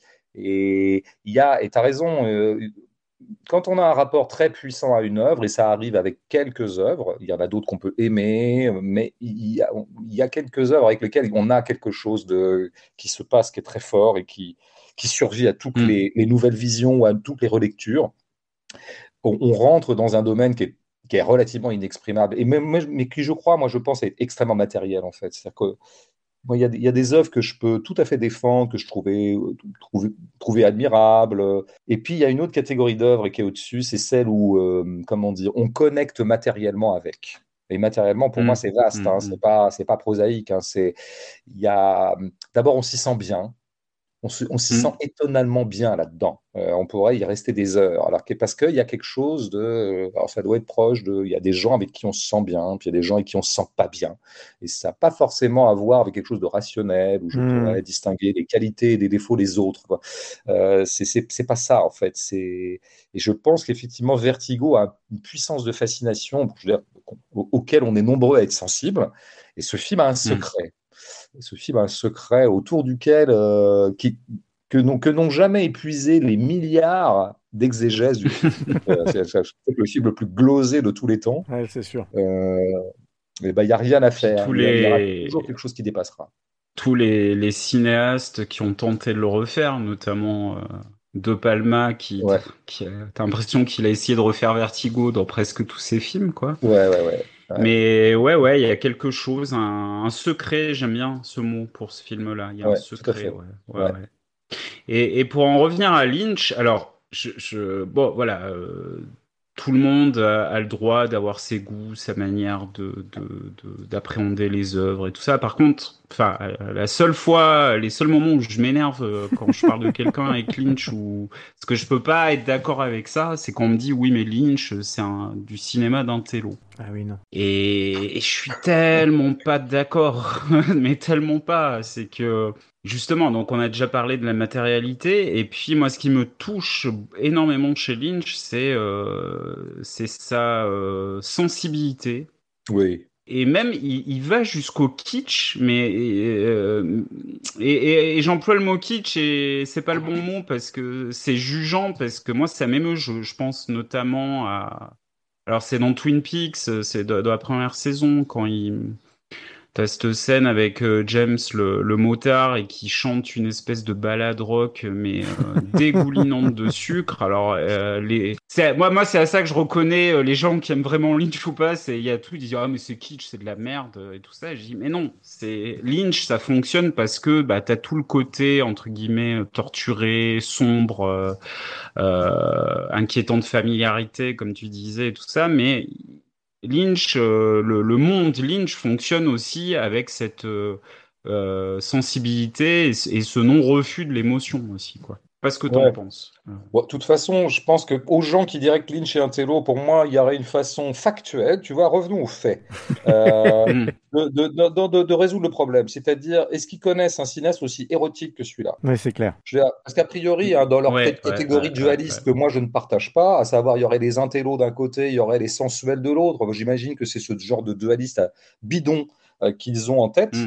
Euh, bah donc j'imagine qu'ils mettent plutôt l'érotisme du côté de la sensualité, quelque chose qui serait pas du tout un télo. Bah, très bien, bah, est-ce que vous connaissez des scènes aussi torrides et un, cinéaste qui soit capable de rendre aussi sexuelles les femmes en deux plans, notamment les femmes, hein, évidemment, hein, il est hmm. hétérocentré, hmm. c'est normal. Enfin, en tout cas, voilà, c'est, il est ce qu'il est. Euh, je, je, je, trouve c'est dingue. Il est, il est, tout, tout, tout, tout, respire un peu le cul chez, chez Lynch, un peu, et, souvent avec des moyens extrêmement limités.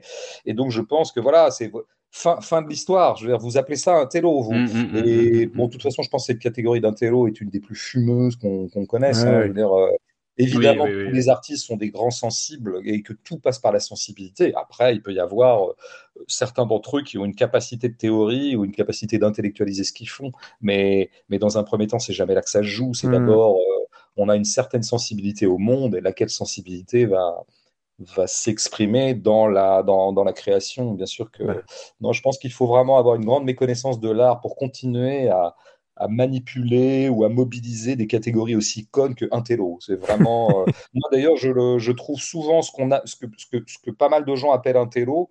Je trouve qu'au contraire, c'est souvent les produits, pour parler que du cinéma, les plus simples. Je pense que s'ils voyaient mm. les premiers films d'Albert Serra, donc puisqu'on était dans Pacifiction, euh, je veux dire, euh, par exemple, le, son, Don, son, Don, Quichotte, qui est le premier film qu'il a mm. fait, où en gros on voit un acteur amateur jouant Don Quichotte et un acteur amateur jouant Sancho Panza euh, se laver dans une, dans une rivière, euh, marcher, euh, mmh, traverser mmh, mmh. un champ de, de figuiers. on les voit faire que des choses extrêmement concrètes, tout le temps. Et il n'y a pratiquement pas d'histoire, si ce n'est évidemment ce qu'on peut connaître de Don Quichotte en, en, soi.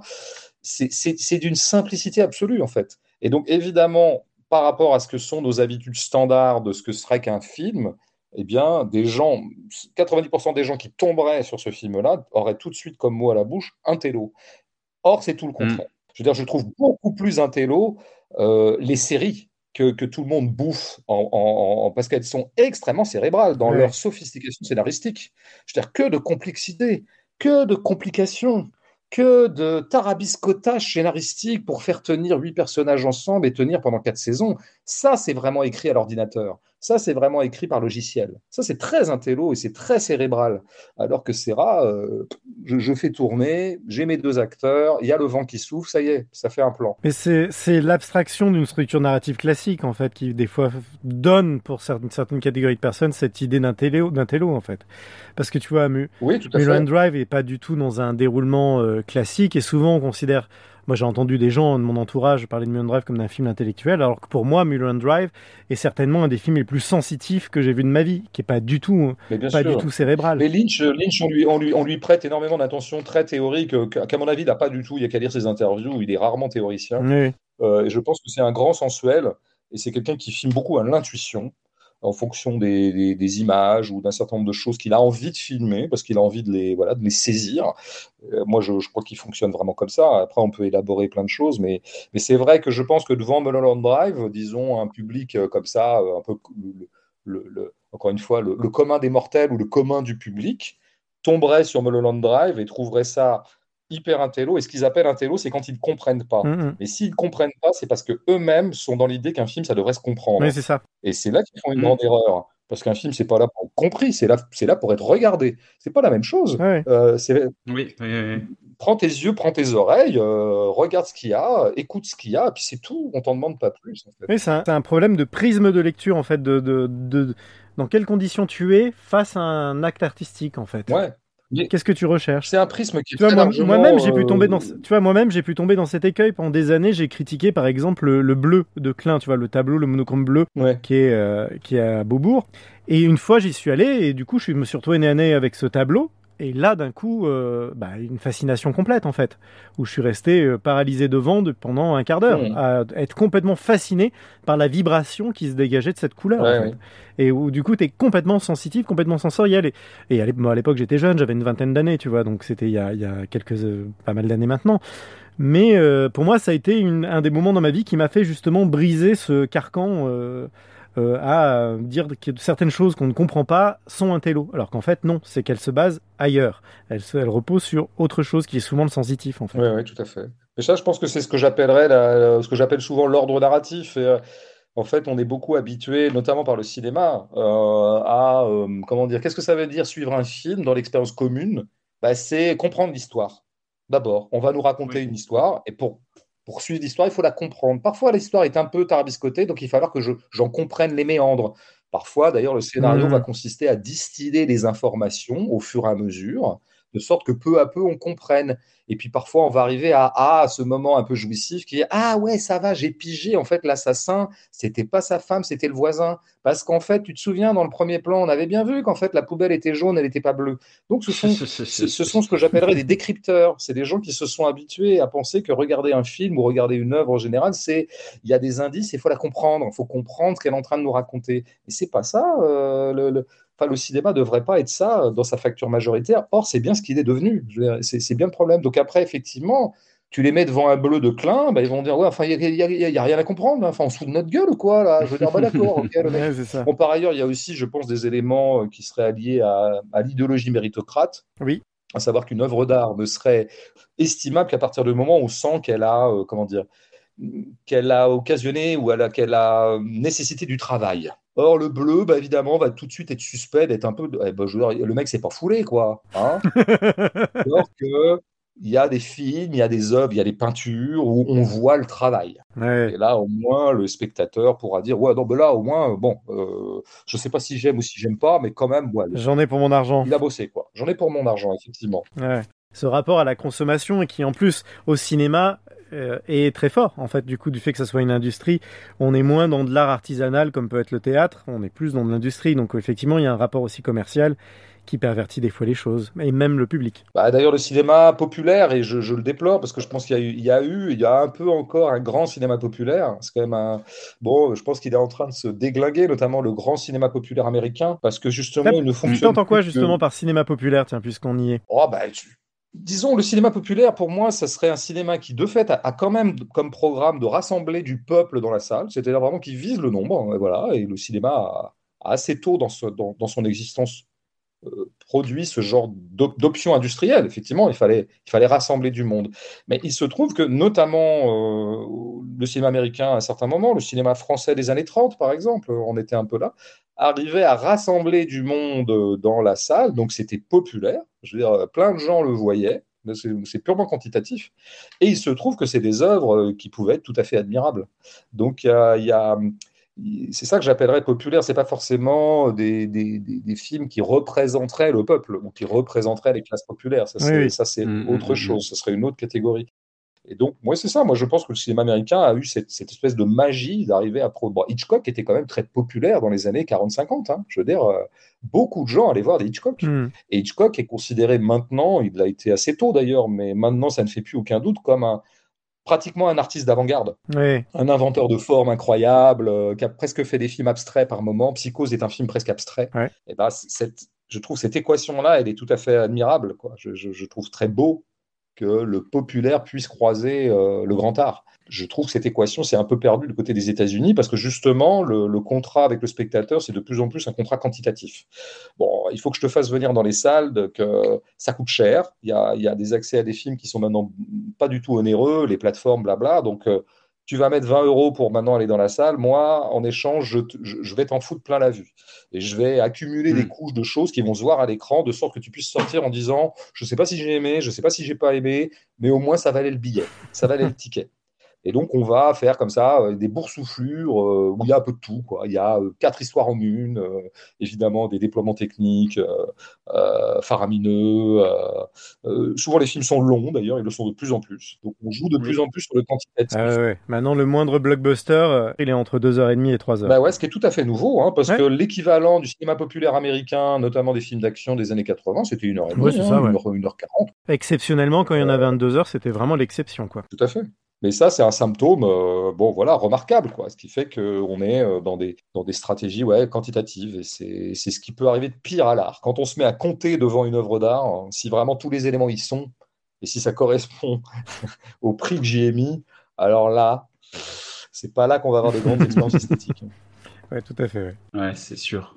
Ouais, non, juste, je, je, reviens deux secondes sur Lynch. Enfin, si on fait, on emploie ta méthode euh, d'analyse et on s'en tient aux faits, euh, il faut, en fait, faut pas oublier, enfin, qu'est-ce que Lynch a fait depuis, si on met euh, la troisième saison de Twin Peaks de côté, euh, même si je me souviens que les, les cahiers du cinéma, il, il, avait mis meilleur film de l'année 2017 à la sortie. Euh, ce qui était intéressant, c'est que depuis euh, Inland Empire, qu'est-ce que Lynch y fait concrètement? Il peint. Ouais. Et, et, en fait, euh, ça c'est voilà, c'est que une fois que tu te dis bah oui, Lynch en fait c'est un peintre, euh, c'est un artiste plastique.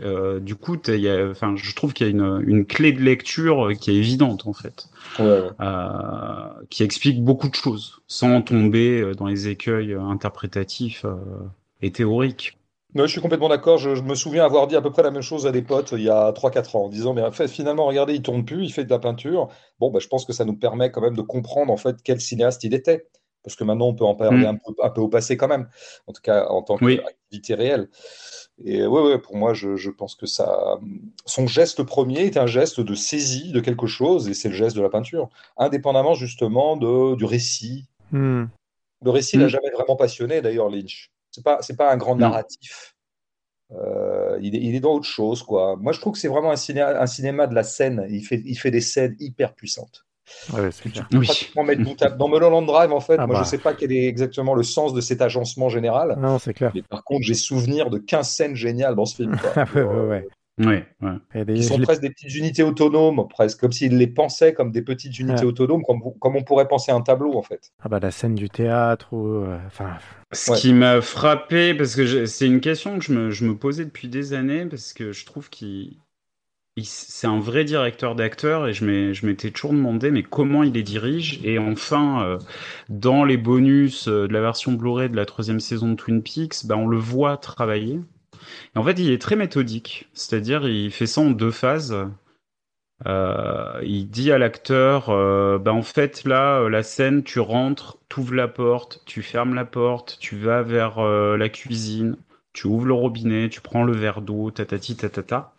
Et ensuite, il rajoute une deuxième couche. Il dit, bah là, le sentiment, c'est plutôt ça. Et puis, il a tendance à décaler. Donc, tu vois, par exemple, la, la scène, euh, la première scène de Mulholland Drive, là, de l'accident de voiture.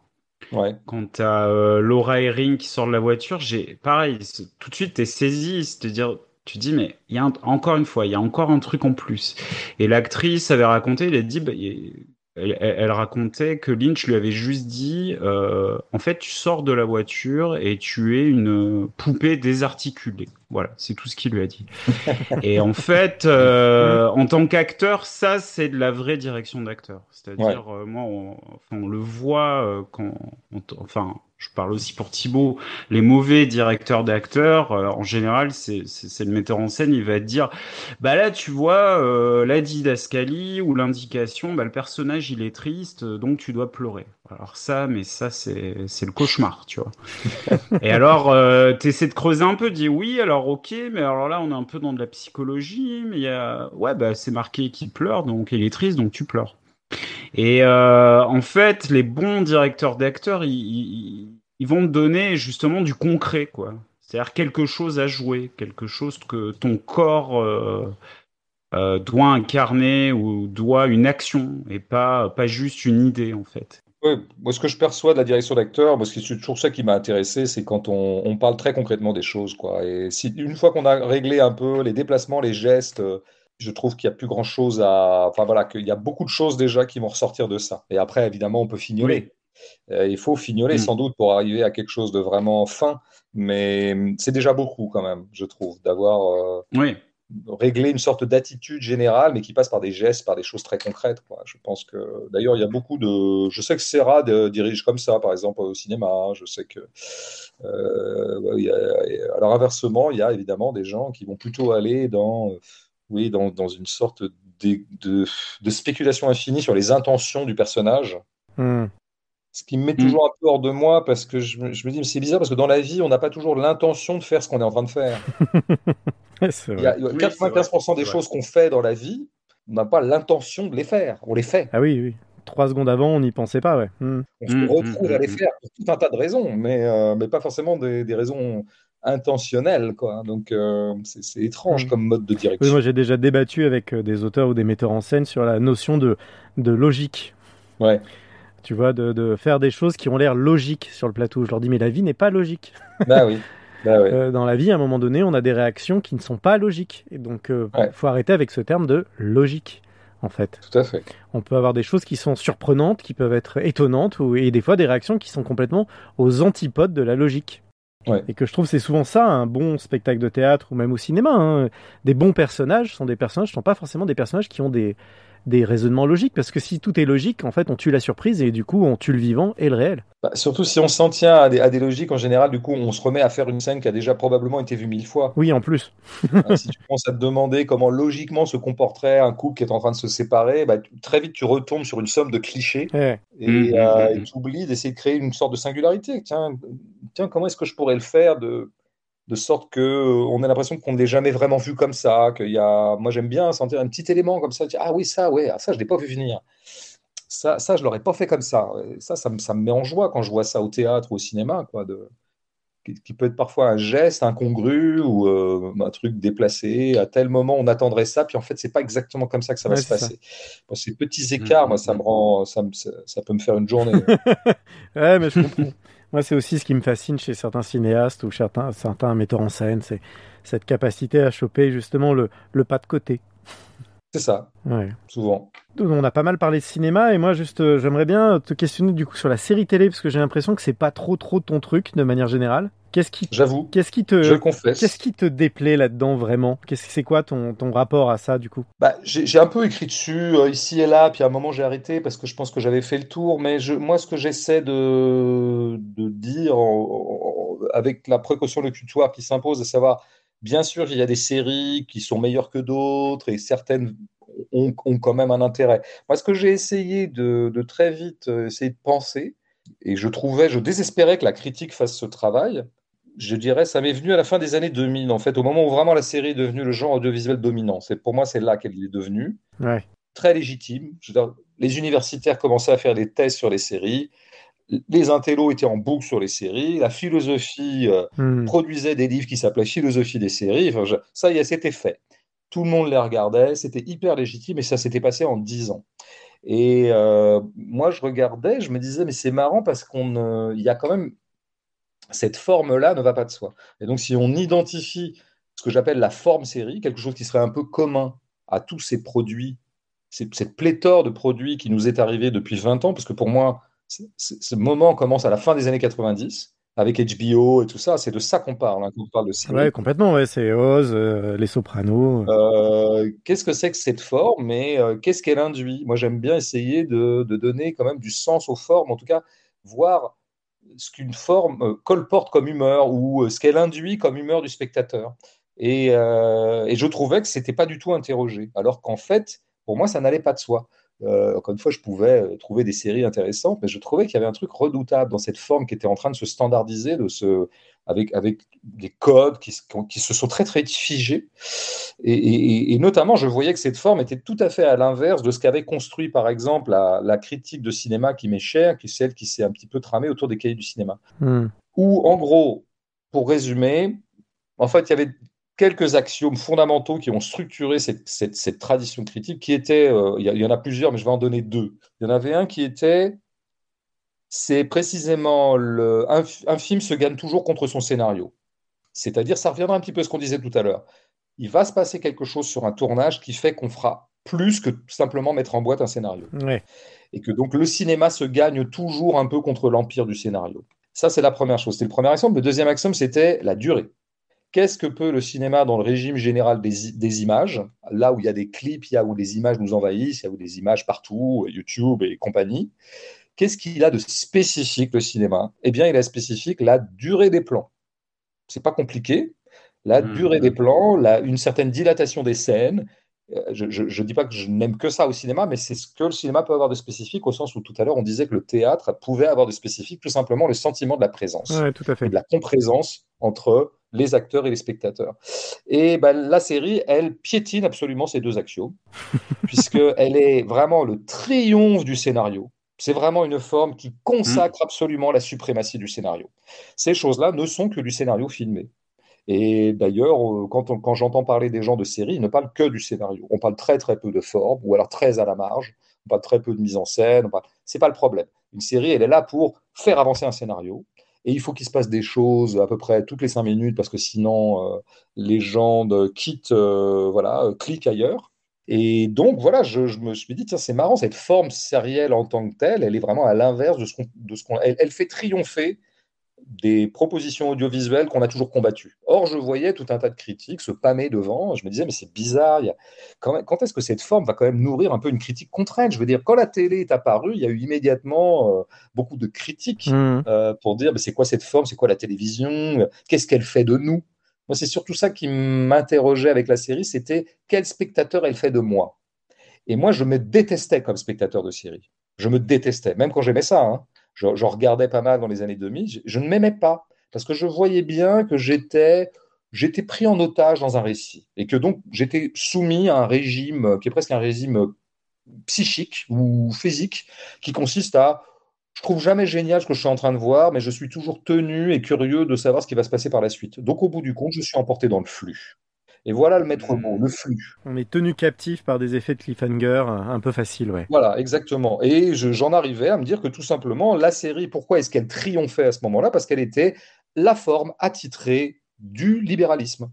C'est-à-dire que l'homo liberalus, sa vie, elle est, euh, on lui a donné une forme qui puisse tout à fait s'intégrer dans son quotidien, dans son quotidien en flux, parce que nous sommes pris dans des flux. Euh, je ne vais mm. pas développer, mais je crois que. Oui, non, mais euh, tout à fait. Oui, Et enfin, on lui donnait sa forme attitrée, ça, qui, passe par l'ordinateur, par le téléphone, qui est consommable partout et qui n'interrompt pas le flux. C'est le flux qui continue. Or, pour moi, ce que j'aime avec le cinéma, c'est que ça crée un moment un petit peu à part. On casse quelque chose, on casse un rythme. Mm, on va mm, créer quelque chose qui n'est pas en continuité, qui est discontinu par rapport à, au métabolisme qui est le nôtre dans nos sociétés euh, de flux, euh, dans les petits travailleurs que nous sommes, les petites bêtes à produire, euh, toujours pris d'une chose à une autre, toujours pris dans une espèce de précipitation, de fuite en avant. La, série mimait totalement cette fuite en avant. Et voilà, c'est moi, j'ai une critique fondamentale par rapport à ça, ce qui n'est pas du tout une façon de dire qu'il ne faut pas regarder de série ou qu'il n'y aurait aucun intérêt dans aucune série, mais je trouvais que c'était quand même intéressant à un moment de produire. Je, je désespérais qu'il y ait des, une production livresque universitaire ou théorique euh, là-dessus, parce que je voyais en, tout le monde se couchait devant, quoi. Euh, comme rarement il est arrivé dans l'histoire de l'art, quoi, parce que tout, tout, art émergent a toujours suscité des critiques, des, résistances, parfois réactionnaires d'ailleurs, mais euh, donc voilà, c'est pour ça qu'à ce moment-là, à un moment, je me suis mis à écrire, j'ai fait deux, trois, quelques textes dans Transfuge où j'écrivais à l'époque j'ai remis le couvert dans un texte qui a beaucoup circulé, euh, qui m'a valu d'ailleurs beaucoup, beaucoup d'hostilité, parce que on me, on me prêtait. D'abord, des gens tiennent tellement à leur doudou série que quand on attaque le truc, ah, euh, ça. leur fait mal. Ils ont, du, ils ont mal. Pour une fois qu'il y a quelqu'un qui gueulait contre. Et puis surtout, euh, on me faisait un procès en condescendance intellectuelle. Tiens, nous y revoilà. à savoir, comme c'est comme c'est une production populaire, enfin en tout cas massivement euh, consommée, moi je faisais un petit peu mon dandy euh, esthète euh, et je méprisais, bon, c'est vraiment mal me connaître parce qu'il y a plein plein d'objets populaires que je peux vraiment beaucoup aimer, en musique comme ailleurs, donc c'était pas du tout le sujet, mais c'est vrai que j'ai bien vu que là il y a quelque chose qui dissonnait et qui cassait le, le concert unanime qui, où je voyais que tout le monde était presque capturé et pris en otage par cette forme, au point même de ne jamais même la questionner en tant que telle, quoi, parce qu'elle méritait d'être questionnée. Et d'ailleurs, c'était une des choses qui m'avait frappé. Après, je, m'arrêterai là parce que je suis trop long, mais une des choses qui m'a, à, des premiers événements qui m'a fait tiquer, c'était que j'entendais deux potes à moi, une copine et un copain, qui d'habitude que je trouvais toujours brillants quand ils parlaient de films, et eux venaient de voir Homeland. Homeland, donc une des séries phares des années 2000. Et, euh, et, ils en parlaient tous les deux. Et c'était inintéressant ce qu'ils se racontaient l'un à l'autre. c'est bizarre. C'est ces gens que j'adore, j'adore écouter sur plein de trucs avec qui je discute depuis 15 ans. Euh, là, là c'était nul. Et j'ai beaucoup remarqué que euh, le commentaire sur la critique est, souvent assez mauvais. Il n'y a pas de geste critique très très intéressant sur la, sur, sur la, sur la série. Et j'en suis arrivé à me dire, mais non, c'est pas parce qu'ils ont un coup de fatigue, c'est parce que la forme elle-même désarme totalement le geste critique. C'est ça que j'ai vachement exploré dans, dans, quelques textes, où je me suis dit, mais comment se fait-il qu'à un moment, nous ne sommes plus qu'on on bouffe, quoi on enquille le truc, on enquille des épisodes. Tout ce qu'on trouve à dire le lendemain à notre collègue, c'est putain, je me suis fait sept épisodes de suite hier, c'est une espèce de performance quantitative. Euh, quant, à, quant à en faire le commentaire un peu plus critique ou un peu plus analytique, là, il n'y a plus personne. C'est comme si vraiment c'était une forme qui. Je veux dire, tu me prends ou tu me quittes, quoi. Viens avec moi, rentre dans le flux ou n'y rentre pas, mais il n'y a pas de juste milieu qui consisterait à. Euh, ben, précisément à, faire ce que j'ai toujours moi essayé de faire devant l'art, quoi, c'est-à-dire être à la fois un peu dedans mais un peu dehors. Euh, avoir la distance, euh, voilà, essayer de se laisser emporter, mais sans perdre une capacité un petit peu analytique ou une capacité, euh, voilà, je... ou même une capacité émotionnelle. Moi, j'ai l'impression qu'il n'y a pas beaucoup d'émotions en fait devant les, spectateurs de séries. J'ai pas l'impression qu'ils aient beaucoup de grandes émotions parce qu'il n'y a pas la place pour l'émotion. Y a, ah, ça, je sais pas. Moi, je sais qu'il y a quand même des séries qui m'ont procuré des émotions très fortes, mais elles sont pas nombreuses. Mais est-ce que c'est des émotions très fortes ou est-ce que c'est des chocs?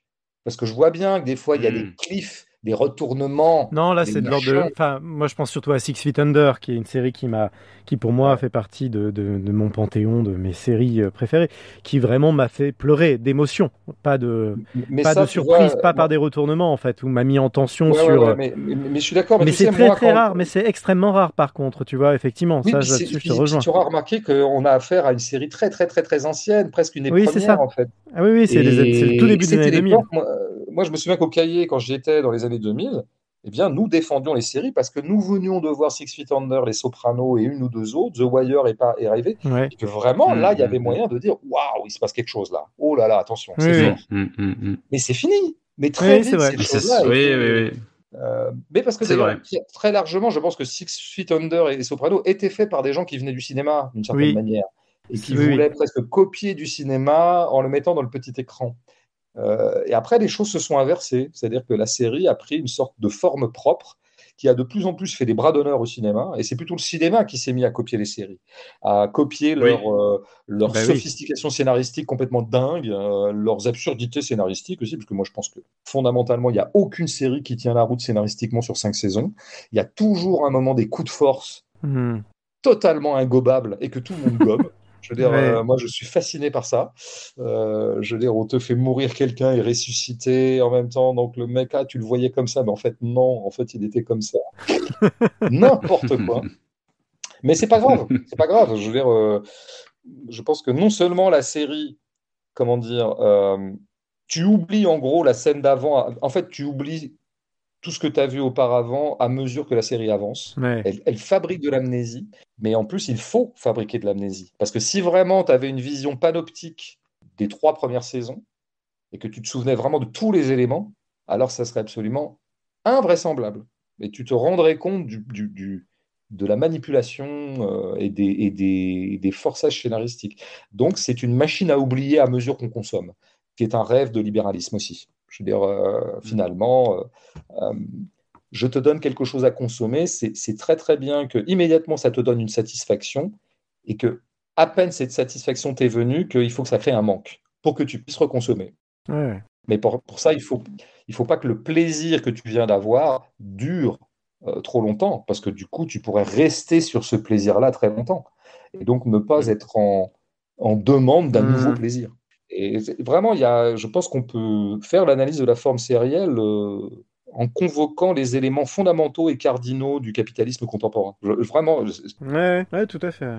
Il y aurait, il y aurait vraiment un chantier que. Moi, j'ai juste un peu esquissé ça dans un ou deux bouquins ou un ou deux articles, mais je pense qu'il y a un chantier à, qui nous attend là. Mais c'est marrant, oui, j'avais jamais analysé ça euh, comme ça, là, comme, la, comme un symptôme de notre société moderne ultra-libéral. Et effectivement, en t'entendant, effectivement, ça fait assez sens. Ouais. Bah, ne serait-ce qu'il y a un truc plus simple encore, beaucoup moins sophistiqué hein, dans l'analyse, mais elle est, la série, dans sa facture et tout ça, elle est exactement faite pour le cadre qui rentre chez lui à 20h et qui est trop fatigué pour regarder un film, un truc un peu prise de tête, qui demande un peu de concentration, mais qui en même temps, à qui il reste un minimum d'attention et qui a un espèce de scrupule de ne pas passer une soirée de crevard quand même.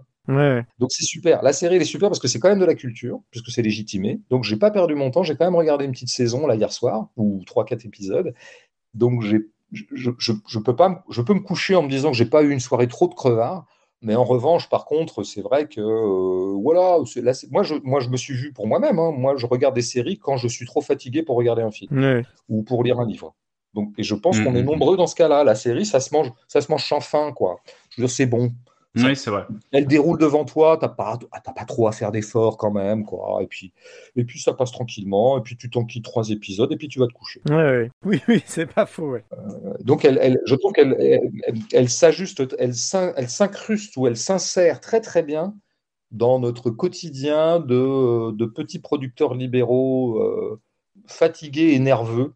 et c'est pour ça qu'elle marche si bien. Enfin, je veux dire, c'est quand même un, c'est un coup de génie de, du capitalisme. Une espèce de fast-food euh, du cinéma. Ben ouais, un peu, ouais, quand même. Ouais, c'est le McDo, euh, McDo du cinéma. Ouais, un peu.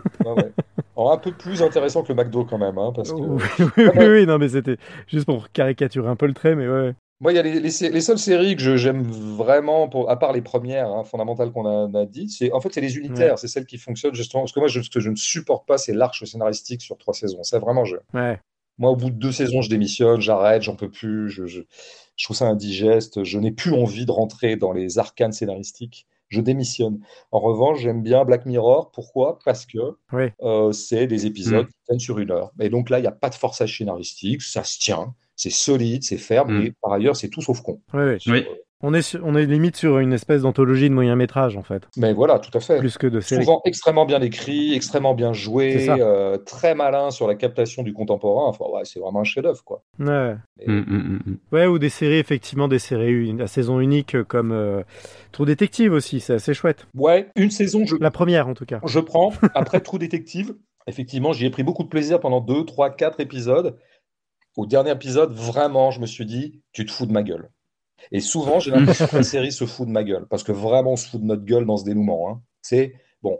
Et après, il y a plein, plein d'éléments intéressants dans, cette série qui est, un peu pensée comme du cinéma, d'ailleurs, avec une espèce d'atmosphère, d'ambiance. bon. Mmh, et donc, mmh, mmh. Euh, mais quand même, souvenons-vous de la résolution. C'est, je veux dire. Je me souviens plus, non, je t'avoue que j'ai, oublié comment ça fait. Eh ben, la preuve que, ça doit effectivement pas être très marquant. Oui, tu t'es empressé d'oublier pour, pour garder un, un, bon souvenir quand même du truc. C'est possible. Ça s'appelle du refoulement. oui, c'est il y a possible. bah, l'amnésie la, la, euh, sérielle dont tu parlais tout à l'heure. là. ouais, tout à fait. Ouais. Il faut euh, du coup, tu... Oui, voilà, c'est ça. Ouais. Du coup, tu nous, tu nous, tu, tu vas m'aider à, tu m'as aidé pour faire la transition parce que tu as employé les grands mots. Là, on a entendu capitalisme, libéralisme. Donc, euh, on va attaquer un, un autre pan. Euh, et euh, de, de, de, du podcast là. Et euh, alors j'ai appris bah, dans, je pense c'était peut-être dans la gêne ou quoi, que tu étais un, grand fan de Bernanos. Oui. Euh, écrivain de droite.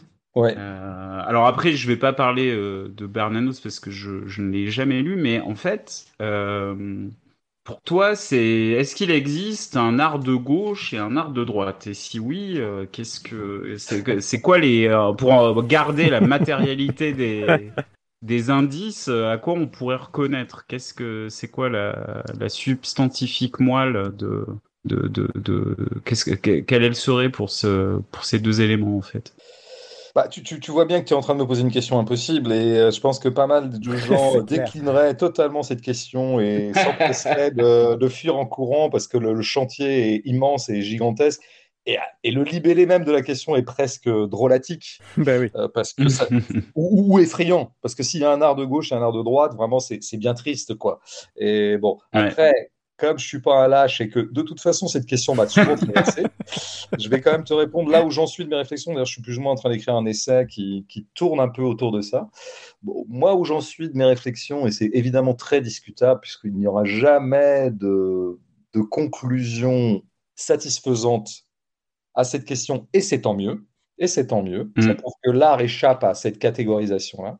Mais mmh, mmh, euh, moi, évidemment, j'ai souvent constaté qu'il y avait des œuvres de gens de droite que je pouvais beaucoup aimer. Bon, Bernano s'en fait partie, mais il y a des cinéastes de droite comme Robert que j'adore. Euh, Bresson est sans doute pas un immense gauchiste. Euh, il y a des écrivains surtout de droite que je peux vraiment, euh, mmh, mmh. que j'ai beaucoup lu. Par exemple, exemplairement Dostoïevski, globalement un réactionnaire, hein, Dostoïevski. Il faut pas, faut pas se cacher derrière son petit doigt. Donc, qu'est-ce que ça veut dire? Euh, je constate que j'aime passionnément des écrivains, des artistes de droite. Est-ce que ça veut dire qu'en en fait, il y a un fond de droite en moi qui active ces œuvres-là? Est-ce que ça veut dire que ces œuvres-là ne sont pas de droite, en fait? Ou est-ce que ça veut dire qu'en fait, l'art est euh, de toute façon hors de ces catégories-là et qu'il se rejoue quelque chose dans l'art qui n'est pas en continuité des catégories politiques? La, réponse la plus saine et la plus, euh, la plus apaisante serait la troisième Je veux dire, au bout du compte, bah voilà, bah tant mieux. En fait, l'art est plus vaste que tout ça. Il s'y joue autre chose qui n'est mmh, pas mmh, soluble mmh. dans, le, dans, dans, les, dans les catégories politiques. Oui, sauf que moi, cette réponse ne, ne me va pas pour une raison simple. Eh C'est que moi, j'ai une conception extrêmement euh, affective de la politique pour moi, il euh, n'y a pas la politique qui serait le domaine des idées euh, théoriques, un peu, un peu plus cérébral, un peu conceptuel, un peu plus moral, et puis l'art qui serait le domaine du sensible. Pour moi, la politique fait complètement partie du sensible, et que la politique, c'est une affaire mmh, mmh, d'affect. Mmh. Et l'art, c'est évidemment une affaire d'affect, ça on l'a dit tout à l'heure à propos de Lynch. Bon, et donc, je ne peux pas établir comme ça une discontinuité entre l'art et la politique.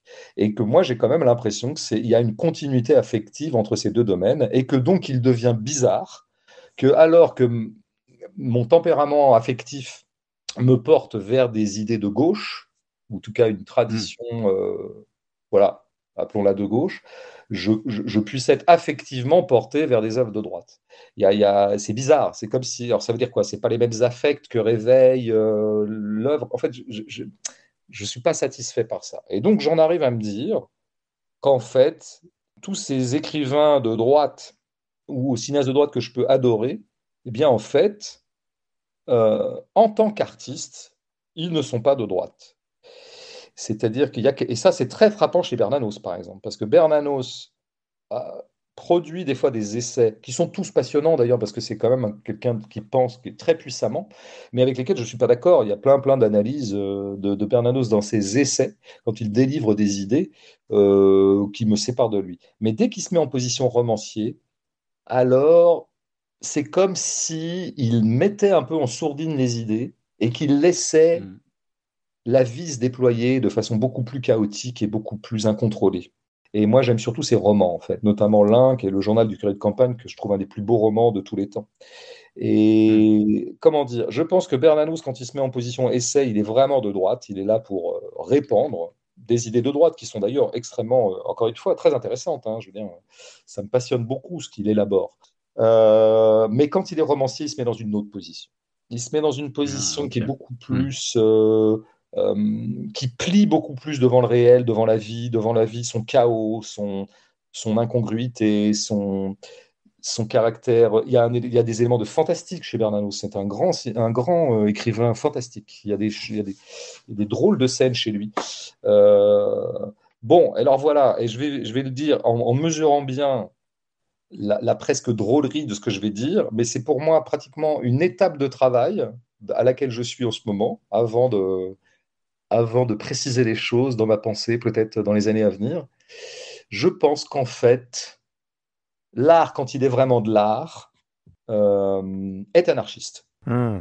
Voilà. Et que, je, et, que même Rancière, nous, je pense que Rancière le dira jamais explicitement comme ça, mais j'ai fini par comprendre ça chez Jacques Rancière, que j'ai beaucoup lu, qui est un, anarchiste, Rancière. Il ne le dira pas parce qu'il n'aime pas les grands mots comme ça. Et pourquoi euh, Rancière s'est tellement intéressé à la littérature et au cinéma, et notamment à la littérature, parce que je pense qu'il a l'intuition qu'en fait, l'anarchisme n'a jamais eu lieu que dans l'art. Que l'art est le domaine de l'expression de l'anarchie, c'est-à-dire en gros du vivant rendu à sa multiplicité, à sa vitalité hmm. propre, à, sa, à son chaos, à son désordre, euh, à, son irrationalité, euh, des choses comme ça. Je pense que, voilà, il me semble qu'il y a, y a je, pense que Dostoevsky est réactionnaire quand, en tant que citoyen, et, ça se voit dans ses livres quand il y a des gens qui tiennent des propos réactionnaires, mais en tant que romancier, il est anarchiste. Il, se laisse hmm. complètement euh, aspirer par le chaos que par ailleurs il réprouve en tant qu'essayiste. Hmm. En tant qu'essayiste, il va dire mais la Russie est soumise au désordre, ça y est, elle est sans dessus dessous, elle est gagnée par les forces du mal, par les nihilistes, par les anarchistes, par, euh, par tout un tas de vermines qui sont en train de d'éroder la grande Russie et de la de la oui, de la, de la détruire de l'intérieur. Oui, bah, enfin, sauf qu'en fait, ces romans s'alimentent totalement de ce chaos-là et ne sont des grands romans que parce qu'il s'est branché sur le chaos. Donc euh, voilà, ça c'est l'état de ma réflexion. Je, peux pas. Je vois bien hein, que évidemment. Euh, euh, c'est insatisfaisant, discutable. Ah non, euh, du tout, au contraire. non, non, non, Je trouve ça très intéressant et au contraire, ça, ça là, ça Enfin, perso, je sais pas ce que t'en penses, Moi, ça m'ouvre des horizons de, de, réflexion, effectivement. Bon, bah, si ça peut au moins permettre ça, voilà. réfléchissez-y vous-même et si vous avez des, des idées On en reparle. je, suis, je suis preneur, hein, parce que je pense qu'il faut s'y mettre à plusieurs. Effectivement, moi, ça met des mots sur des choses que je ressens, sur lesquelles je n'étais pas capable de, de, trouver les bons mots, tu vois. Et, et ça parle, effectivement, avec, ça se rapproche un peu de ce que je pense aussi. Effectivement, je trouve que certains artistes, ou certaines, en tout cas les œuvres de certains artistes, dépassent qui sont eux ça c'est sûr. Ah oui. Mais du coup, euh, de leur construction politique. Bah, de la même façon que moi je me pique, effectivement, j'ai une circulation sociale qui, dont, un des segments est effectivement plutôt du côté de la politique et d'intervention comme ça un peu euh, dans le débat, je dirais, euh, politique. Je renie pas cet aspect-là de moi, j'aime bien cet aspect-là, mais j'espère bien que je fais pas des romans en continuité avec ce que je peux raconter hmm. oralement dans des débats. J'espère bien que je fais pas des romans qui seraient réductibles à une sorte d'illustration de mes, de mes petits postulats euh, mmh, mmh, anarchistes, mmh, marxistes, ou, euh, euh, parce que sinon, vraiment, ça me désespérait. Au contraire, j'ai plutôt tendance à positionner mes romans dans des lieux où justement qui seraient plutôt les angles morts de la pensée politique, justement. Hmm. Hmm. Oui, d'aller chercher justement, bah, on retrouve ces notions qu'on a abordées avant par le prisme du cinéma, de, effectivement, du réel, de la vie et, du, et des incohérences que, et des contradictions qu'il y a dans la vie, en fait. Ouais, voilà, le truc où tu butes, quoi. En fait, il y a un moment, tu butes sur des sujets. Moi, quand je bute sur un sujet, je fais un roman. Quand j'ai des idées claires sur un sujet, je fais un essai. Ouais. Je, je, hmm. schématise, mais c'est presque ça. Franchement, avant de me lancer dans un essai, il faut que j'ai des idées claires sur deux, trois trucs, et puis je vais explorer ça dans l'écrit quitte à les clarifier encore plus en écrivant. Mais le roman, c'est tout le contraire. C'est vraiment quand, au contraire, je suis dans un nœud euh, dont j'arrive pas à me démerder rationnellement. Là, je me dis, hmm, là, il y a un espace romanesque. Il y a un espace de, de récit mmh, mmh, ou de mmh, pièces de théâtre, d'ailleurs. Où, tu as une euh, pluralité de points de vue possible, en fait. Ouais, ouais, ouais. Mais c'est intéressant ce que tu dis de comparer justement comment tu écris un essai et comment tu écris un, un roman, parce que c'est une question que je voulais te poser. Savoir pour toi, quand tu te quand tu écris, est, comment tu te positionnes en tant qu'auteur selon l'œuvre que tu vas écrire, selon un roman, si c'est un roman, si c'est un essai. Est-ce que le désir d'écriture et le geste d'écriture met au même endroit chez toi? Bah, Je pense que j'ai tout dit. D'ailleurs, souvent les essais chez moi ont été des, produits de commande, de suggestions extérieures, à part un que j'ai écrit de moi-même qui s'appelle Notre Joie. Ah oui. Mais euh, Histoire de ta bêtise était un livre qui, voilà, qui, que je n'aurais jamais écrit de moi-même, même si en fait je, ruminais quelque chose sur la bourgeoisie depuis très longtemps. Je savais pas quelle forme ça allait prendre. Ça allait prendre peut-être la forme d'un roman, peut-être la forme de je sais pas quoi. Pourquoi d'une pièce, pourquoi pas?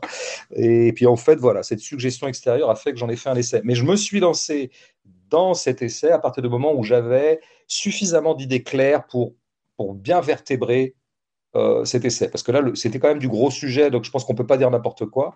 J'avais envie d'être un peu euh, juste et précis. Hmm. Et donc, il faut, voilà, je, les idées claires, ça va plutôt créer chez moi le sentiment que c'est un essai qu'il faut faire. Hmm. Et au contraire, quand je sens qu'un matériau m'échappe un peu, qu'il est très noueux, qu'il est euh, labyrinthique, qu'il y a qu'il y a une, espèce de déploiement euh, chaotique de la vie dans tel ou tel segment, euh, tel sujet ou tel, je sais pas, tel espace de récit. Là, je vais aller dans le roman plutôt. C'est euh, c'est un peu c'est pas c'est pas aussi schématique que ça mais j'en suis j'en suis presque là maintenant je même si moi je fais des essais quand même un peu particuliers hein, qui sont en fait assez subjectifs oui oui en revanche je, par exemple je ne prête pas moins d'attention à la langue dans les essais que dans les romans pour moi, un essai, c'est tout hmm. autant un, exercice stylistique que le roman. Donc, je fais très, très attention à ma langue euh, quand j'écris. D'ailleurs, si je sens que stylistiquement, euh, ça ne sera pas très fécond, je ne me lance pas. Je n'ai pas envie, moi, d'écrire des essais qui seraient simplement euh, l'expression d'idées. moi, ça ne m'exciterait pas du tout. Il faut qu'il y ait un peu une forme, il faut qu'il y ait des... Oui, un espace de déploiement stylistique pour que je puisse euh, avoir la, la foi, l'énergie, l'envie de me lancer dans un essai, qui n'est pas un genre familier pour moi. Hein. J'y suis venu assez tard, en fait. Ah oui. Ce qui n'est pas étonnant. Hmm. Hmm. Et ton dernier, l'abonnement, tu considères ça plutôt comme de l'ordre de l'essai ou de l'ordre du roman? Ben plutôt, sauf que comme par hasard, euh, à la base, la commande était plutôt un essai parce que ça venait de petits textes que j'avais fait dans un gros livre collectif et les éditeurs m'ont dit, bah voilà, t'en as fait 4, fais-en 40. et c'était plutôt un éditeur politique qui est Amsterdam, hein, c'est des gens plutôt de gauche radicale, euh, qui me sont éminemment sympathiques d'ailleurs. Et puis, euh, et voilà, il y avait une attente de dire, je vais cartographier un peu le capitalisme contemporain à travers un certain nombre d'entrées. Bon, bah, là, la commande, elle est plutôt politique, elle est plutôt bon. Sauf qu'en fait, quand on regarde la facture du, euh, du truc, eh bah oui, il y a des petits développements théoriques, il y a des choses un peu conceptuelles. Mais enfin, globalement, il y a, comme par hasard, des éléments de fiction, ça. beaucoup d'éléments de récit, beaucoup de subjectivité, c'est-à-dire de choses qui me sont arrivées, où je, je, je mets en, en jeu ma propre sensibilité. Il n'y a rien à faire, de toute façon. Je, n'arriverai jamais à faire un essai stricto sensu. D'abord, je m'ennuierais, j'aimerais pas ça. Est-ce qu'il y a presque un côté monologue de théâtre aussi? Bah ouais, j'espère, peut-être, ouais, qu'il y a des éléments qui pourraient ça. La langue est assez orale, tu vois, je trouve de. Là, je suis en train de le lire en ce moment et euh, ce que Seb me l'a offert. Et effectivement, je trouve que tu as dans cette manière d'écrire un essai, qu'il y a une oralité en fait, il y a une vraie oralité, il y a une vraie recherche d'oralité dans, dans, les mots employés, dans le vocabulaire, dans, qui fait que tu dis oui facilement ça pourrait être mis sur une scène en fait. Ouais, bah, ça me fait très plaisir d'entendre ça parce qu'a priori c'est vrai que les écrits, les écrits qui ont une espèce de dehors, de devanture théorique, bah, en général ça fait un peu fuir quand même euh, le théâtre ou, disons des, gens qui seraient littéraires quoi. Et moi je pense que euh, l'un n'empêche pas l'autre. Quoi. Moi, je, pense que c'est mon côté fan de Nietzsche depuis très longtemps. C'est-à-dire que Nietzsche a, totalement réconcilié euh, la philosophie et le style. Hmm. Euh, c'est un styliste, Nietzsche, fondamentalement. C'est quelqu'un qui pense par le style. Euh, et moi, je pense que c'est un peu mon cas aussi. Ou... Après, moi, c'est parce que je suis un mauvais théoricien aussi. Hein. je pense que ça vient aussi d'une incapacité. Moi, je veux dire, je peux, je peux faire illusion théoriquement. Bon, je donne le change, mais en fait, je ne suis pas très bon il y a des gens bien plus puissants que moi théoriquement. Un, Frédéric Lordon est, dix fois plus puissant que moi théoriquement. Euh, mm. Donc vraiment, sur la théorie, il n'y a rien à attendre de Bégodeau. Je veux dire, il faut aller chercher les mecs qui vraiment euh, sont des théoriciens. Moi, ce que je peux apporter... Non, mais bah, euh, c'est un bon point d'entrée, en tout cas, du Bégodeau. Je pense à Boniment, par exemple. Tu vois, je trouve que le fait justement que ça soit proche, que ça soit un objet un peu hybride entre l'essai, le roman, le théâtre, et une espèce de chose comme ça où du coup, on, ça rend ça très accessible en fait, très facile à lire, très plaisant, et avec un propos quand même assez étayé et pointu. Bah oui, c'est vrai que ça serait, c'est l'avantage de, ce genre de produit, c'est que c'est vrai que c'est peut-être un peu plus accueillant que. Mais par ailleurs, de toute façon, moi, c'est aussi ma façon de réfléchir. Hein. Je suis pas du. On, reviendrait à la matérialité. Moi, je n'arrive pas à penser hors de la matière, et donc pour que j'aborde un sujet, il faut que je pose une situation. Et c'est là que je commence à être un tout petit peu performant. Il faut que, euh, eh ben, prenons, euh, voilà, ouais, je vais parler, euh, j'ai envie de parler de la notion de choix, par exemple, qui est un grand, une manipulation idéologique des libéraux. Hmm. On, est libre, on a le choix, les gens ont le choix. Après tout, ils ont le choix de consommer. Ah, ça, c'est le grand argument des libéraux ou des marchands pour de dire ouais, mais c'est vrai qu'on vend de la merde, mais après tout, les gens les achètent. Bon. Après tout, ils auraient le choix de ne pas acheter. Ok, très bien, tu me dis ça. Moi, je ne vais pas te faire une contre-théorie. Je ne vais pas te dire non, non, mais pas du tout, les gens n'ont pas le choix. Je vais prendre une consommatrice. Voilà. Je vais l'appeler Sandrine. Elle s'appelle Sandrine, je crois, dans le fragment en. Oui, c'est possible, je me souviens. Voilà, et on va rentrer dans les choses très concrètes. Sandrine travaille là, elle travaille 8 heures par jour. Le soir, elle a trois enfants à nourrir. Euh, comment fait-elle pour les nourrir? Elle doit passer évidemment au supermarché parce qu'elle n'a pas le temps d'aller dans des boutiques un peu plus. Voilà, puis de toute façon, elle n'a pas la thune. Et évidemment qu'elle va leur acheter des nuggets de poulet, parce que ça sera facile à cuisiner, parce qu'en plus, ils aiment ça, donc ça sera pas trop le tawa à la maison. Et comme elle est monoparentale, elle n'a pas du tout envie que ces trois garçons la fassent chier. Et donc voilà, donc elle n'a pas le choix. Euh, elle ne choisit pas en connaissance eh de cause les nuggets contre de la nourriture plus saine, il y a tout un système de contraintes euh, qui fait qu'elle euh, en arrive à faire bouffer de la merde à ses enfants alors qu'elle les aime. Euh, bon, voilà, moi, ça va être ça mon, mode d'approche de, des, grands problèmes qui, par ailleurs, sont traités théoriquement par des gens qui sont plus à l'aise dans la théorie que moi. Oui, oui. Bah, moi, en lisant Boniment, alors bon, j'ai énormément ri, d'ailleurs. ouais, j'espère bien. Ouais, ouais, j'ai beaucoup ri. Euh, et par contre, alors, j'ai pas tout lu, euh, j'ai pas lu toute ta production, mais ce qui m'a frappé euh, dans Boniment, j'ai trouvé au bout d'un moment qu'il y avait une espèce de, de colère sous-jacente, mais un truc justement, j'ai trouvé un peu colère punk, anarchiste, mais pas, enfin, un truc dire bon, là, je mets en scène des situations, je parle de de, de, toute cette langue libérale qui qui qui nous drive sans qu'on s'en rende compte, mais avec un truc merde, ça fait chier tout ça quoi. Enfin, j'ai j'ai bah, moi, ça, quoi. Non, non, mais de toute façon, moi, j'ai un petit peu écrit sur la colère dans, dans Notre Joie, où j'abordais un peu ça, et je mettais un peu à distance la notion de colère, parce que je trouve qu'on l'a... Elle est un peu bradée, quoi. Elle est un peu... Tout le monde revendique la colère, et, et par ailleurs, je rappelais que c'est pas parce qu'on est en colère que ça fait de nous des sujets politiques intéressants. Il y a des, il y a des colères d'extrême droite, il y a des colères nazies, il y a des colères euh, il y a des colères à la con. Donc la colère ne fait pas valeur en soi. Mais en même temps... Euh, et par ailleurs, je disais que moi, c'est vrai que je ne pense pas avoir des grandes colères, euh, parce que pour une raison sans doute, la raison étant qu'au bout du compte, j'ai assez peu subi la violence sociale dans ma vie. Moi, personnellement, mon mmh. corps. Mon corps en a chié un peu. Mon corps a été soumis à la marchandise. Mon corps a été obligé d'aller se vendre sur le marché du travail. Mon corps s'est levé à 6 heures du matin pour aller enseigner dans des quartiers compliqués et dans une institution absurde. Euh, donc j'ai eu un peu mon lot, mais en fait très peu.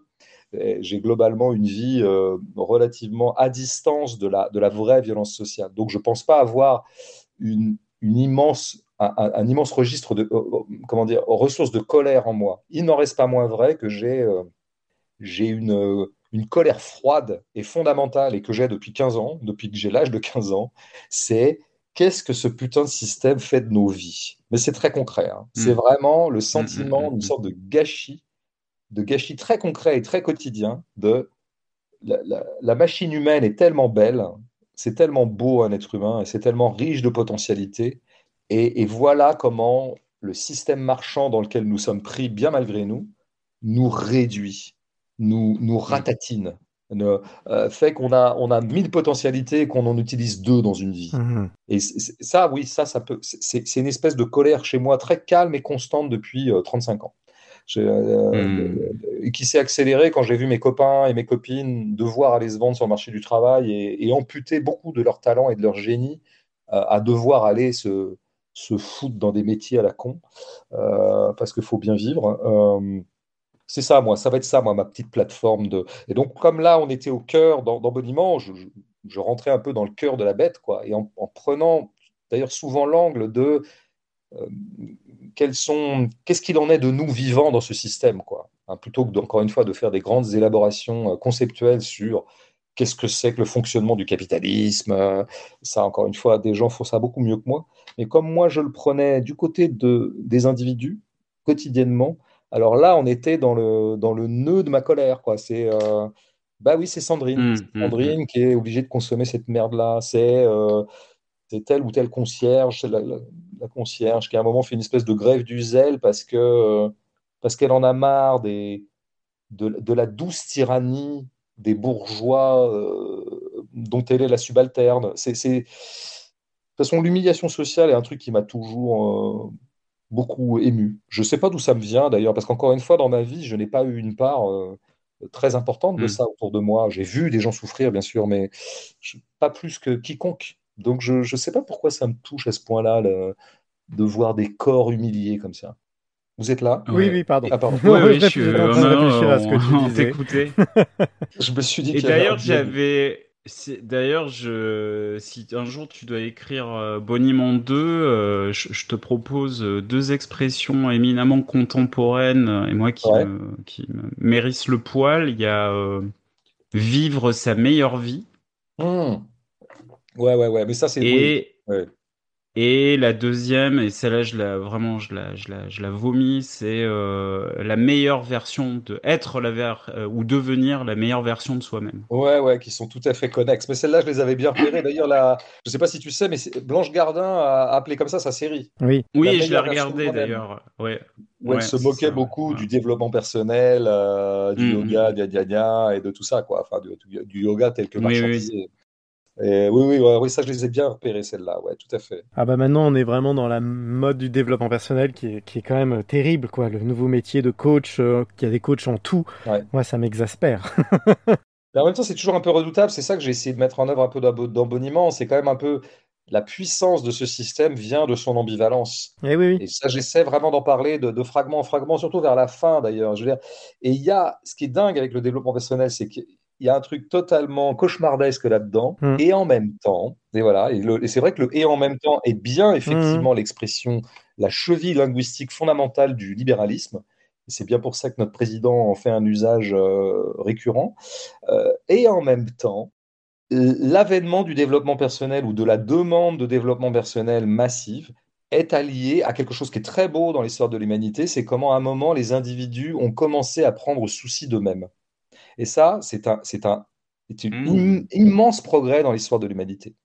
Quand à un moment des individus ont dit mais j'ai envie un tout petit peu de m'occuper de moi, ce qui ne veut pas dire égoïsme, hein, ça veut dire simplement avoir souci de soi, comme disait Foucault. Euh, et, et, finalement, dans le développement personnel, il y a un élément qui dialectiquement apparaît, enfin, je veux dire, est allié plutôt à, cette grande histoire magnifique de comment peu à peu les individus ont, commencé à, vouloir avoir souci d'eux-mêmes, alors qu'en fait, toutes les injonctions sociales euh, depuis la nuit des temps euh, leur disaient, et surtout aux femmes d'ailleurs, qui sont les premières consommatrices de développement personnel. Euh, mais surtout aux femmes, on leur dit pense à tout le monde sauf à ta gueule. Pense à tes mm. mômes, pense à ton mari, pense au curé, pense au prêtre, pense à l'imam, pense à ce que tu veux. Pense à faire des enfants, sois féconde, euh, travaille pour la tribu.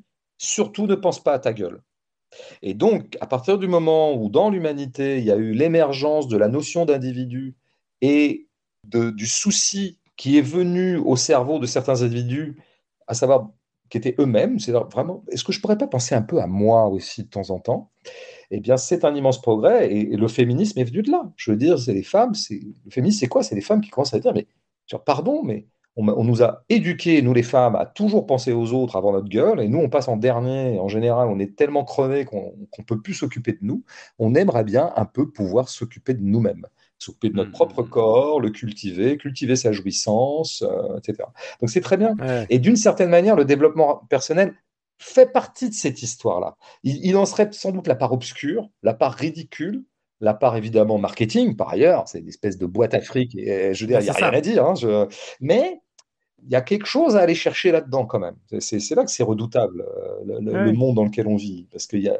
Le problème, c'est le développement personnel rallié au libéralisme, en fait. C'est ça le problème. Bah oui. C'est qu'on soit effectivement de se développer personnellement, c'est plutôt une notion effectivement qui est positive, mais ramener au libéralisme, bah, ça fait en fait des individus qui en deviennent justement égoïstes. Ouais, qui sont, puis, puis, surtout, je pense que le développement personnel est souvent adossé à la notion de performance. Mais Il s'agit en fait de rendre ces gens-là, de leur rendre un équilibre euh, et, pour les rendre de nouveau performants sur le, dans le champ de la production. Il faut, faut, les rendre absolument productifs. Oui, tout à fait. Alors qu'effectivement, avoir, avoir souci de soi véritablement et euh, se développer personnellement pourrait tout à fait être développer des jouissances qui sont complètement inutiles à la production. Complètement. Euh, je veux dire, cultiver ses plaisirs, les plaisirs qui, ne sont pas monnayables, qui ne, qui ne font pas avancer l'effort productif général et donc la pollution générale.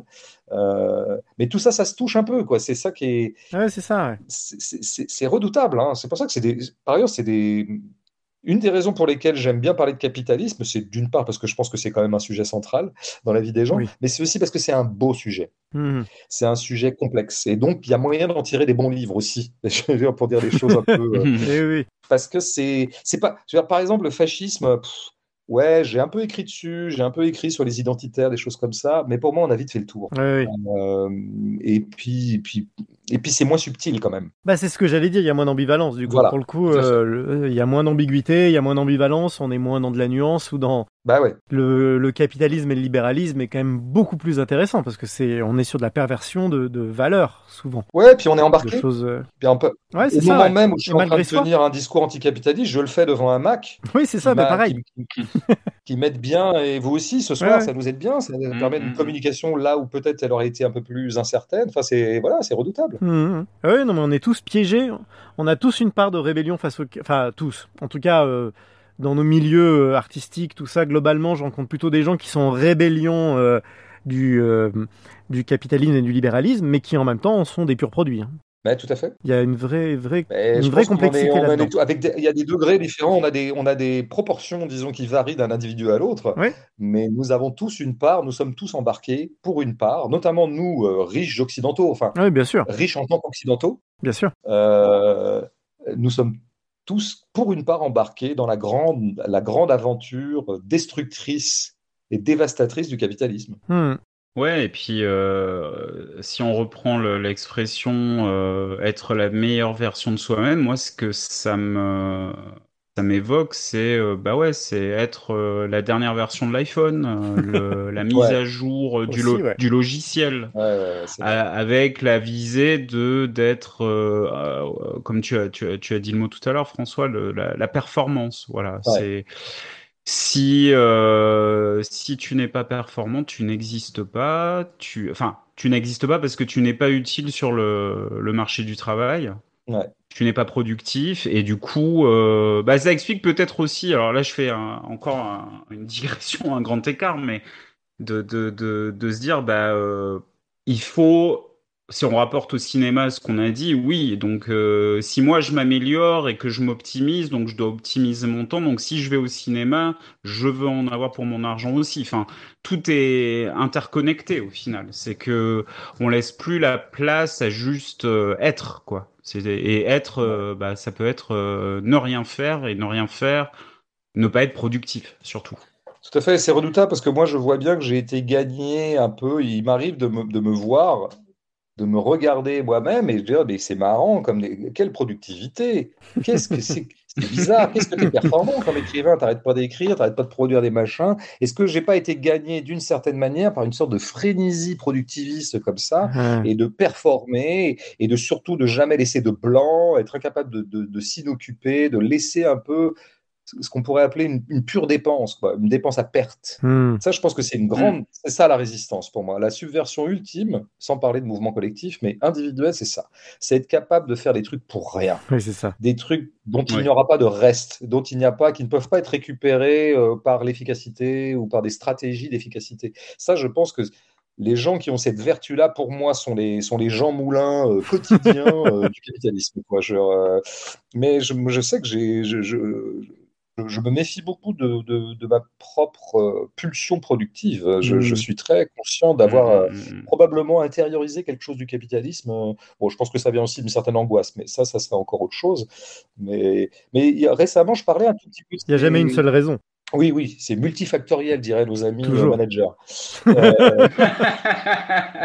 Mais euh, récemment, je parlais un petit peu en ces termes-là de boniment dans une librairie. Il y, a, un type qui est intervenu dans le public et qui m'a rappelé qu'au bout du compte, Bataille avait tout dit là-dessus. Et c'est vrai. Alors moi, j'ai peu lu Bataille, j'ai lu un peu ses romans, mais je me souviens plus de ses écrits théoriques. Et ça me donnait vraiment envie de là de consacrer un peu de temps à lui euh, cet été dans mes grandes lectures, parce que notamment la part maudite, il me disait-il, c'est ça. Et, en fait, très vite, Bataille, qui a commencé quand même par des théories économiques, hein, c'est tout à fait étonnant. comme euh, C'est un drôle d'intellectuel, Bataille, que je connais pas très bien, mais qui me fascine un peu. Et, il est parti sur des bases économiques, et très vite, il a repéré que finalement, l'élément de résistance par rapport à ce capitalisme industriel qui faisait déjà des ravages dans les années 30, hein, je veux dire, c'est pas d'hier. Ah non, non, non. Ça, s'est un peu accéléré depuis, avec l'intensification technologique, je dirais, et numérique, mais au bout du compte, tout était là. Et il avait déjà repéré que qu'est-ce qu'on peut opposer à ce truc-là? C'est la part maudite, c'est-à-dire la part inefficace inefficiente, pour reprendre un hmm. autre mot de, nos managers. C'est-à-dire que le truc dont il n'y a rien à faire dans l'humain, et que c'est lui, je pense, c'est chez lui qu'on trouve la notion de dépense pure ou de, de, dépense, en fait. Quelque chose se dépense qui ne pourra jamais être rentabilisé. Et c'est là qu'il en est arrivé, enfin, je ne sais pas si c'est là qu'il en est arrivé, je ne sais pas si ça s'est joué chronologiquement et, et dans cette dramaturgie-là chez lui, parce que je connais mal sa vie, mais c'est donc du coup quelqu'un qui a beaucoup parlé d'érotisme.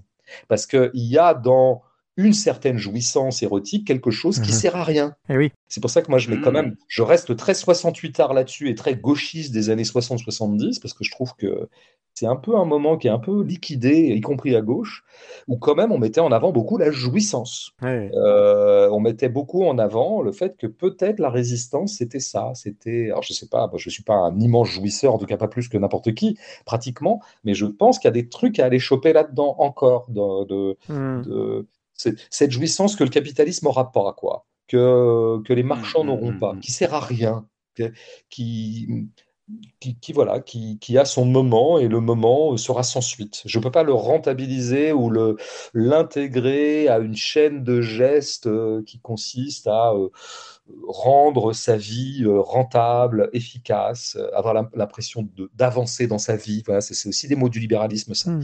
Oui, j'avançais plus. Mais pourquoi on devrait avancer? Qu'est-ce que c'est que cette histoire? C'est clair. je n'arrive pas à me projeter. Mais depuis quand on devrait se projeter? Mais qu'est-ce que c'est que ça? C'est comme si la, la vie était un, plan et pas de logement, quoi. Mais, mais, mais réussir sa vie aussi réussir sa vie, ça veut ah dire bah ça, c'est pour moi, c'est le pire. Ça, c'est. Ah bah ça. Ah D'où effectivement la grande, la grande beauté. On était parti là-dessus, tu vois, sur jouer juste, mais la grande beauté de, de l'échec assumé. Hmm. Euh, de, hmm. Nous sommes. Oui, je, je, suis dans la défaite. C'était un peu ça, jouer juste, d'ailleurs, qui était un, livre, je pense, qui avait en tête un certain anticapitalisme, euh, même si c'était très en creux. Mais il y avait, euh, oui, oui, nous avons perdu, mais, mais il y a eu la beauté du geste, et celle-là, vous l'aurez pas. Oui, voilà, c'est ça. Voilà. Et, oui, et dans oui, il y a une phrase vers la fin et, et soudain, dans une passe. Euh, oui, c'est ça. Oui, je décrivais des grâces mineures. Gra... les grâces mineures à l'époque. Une grâce mineure euh, logée au creux du temps, quelque chose comme ça. C'est ça. Mais c'était, il était pas mal ce bouquin, dis donc. tu, ah, non, bah, ouais, tu, tu prêches euh, un convaincu. Hein. Écoute, ça y est si jamais tu veux le reprendre, ce sera avec plaisir. J'ai un souvenir quand même très ah. ému parce que je crois que c'était la première fois que j'entendais un de mes textes dit quand tu l'as quand je t'avais vu. Et très ému et très impressionné aussi. Tu faisais, tu faisais ça très bien dans mon souvenir, même si c'est un peu flou, mais j'ai souvenir d'avoir été très admiratif. Bah, en fait, si tu veux, le... ça je reviens à Un homme qui dort de Pérec parce que je l'ai lu pendant le confinement et euh, sur euh, conseil euh, d'une amie. Et en fait, en lisant, d'un coup, j'ai eu envie de le lire à haute voix. Parce que la langue euh, entraînait mon corps à ça en fait. C'est-à-dire euh, et je me suis mis à le lire à haute voix parce que bah, ça sonne et tout ça et, euh, et jouer juste. tout à l'heure quand je disais oui je suis allé à la Fnac j'ai lu la première page bah parce que rapidement je dis ah ouais non mais là il y a, y, a, y a de la consonne tu vois.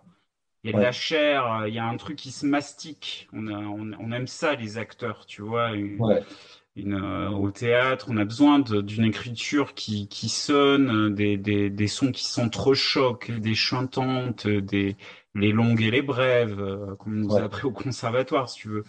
Et euh, c'est ça, hein, dans, dans, de, de prime abord, qui, qui m'a attiré. Après, il y avait aussi le, la juxtaposition euh, absurde, bizarroïde, donc euh, de, bah de, ce coach de foot très particulier, et puis de, de Julie et de l'histoire, euh, l'histoire d'amour, je mets 48 guillemets.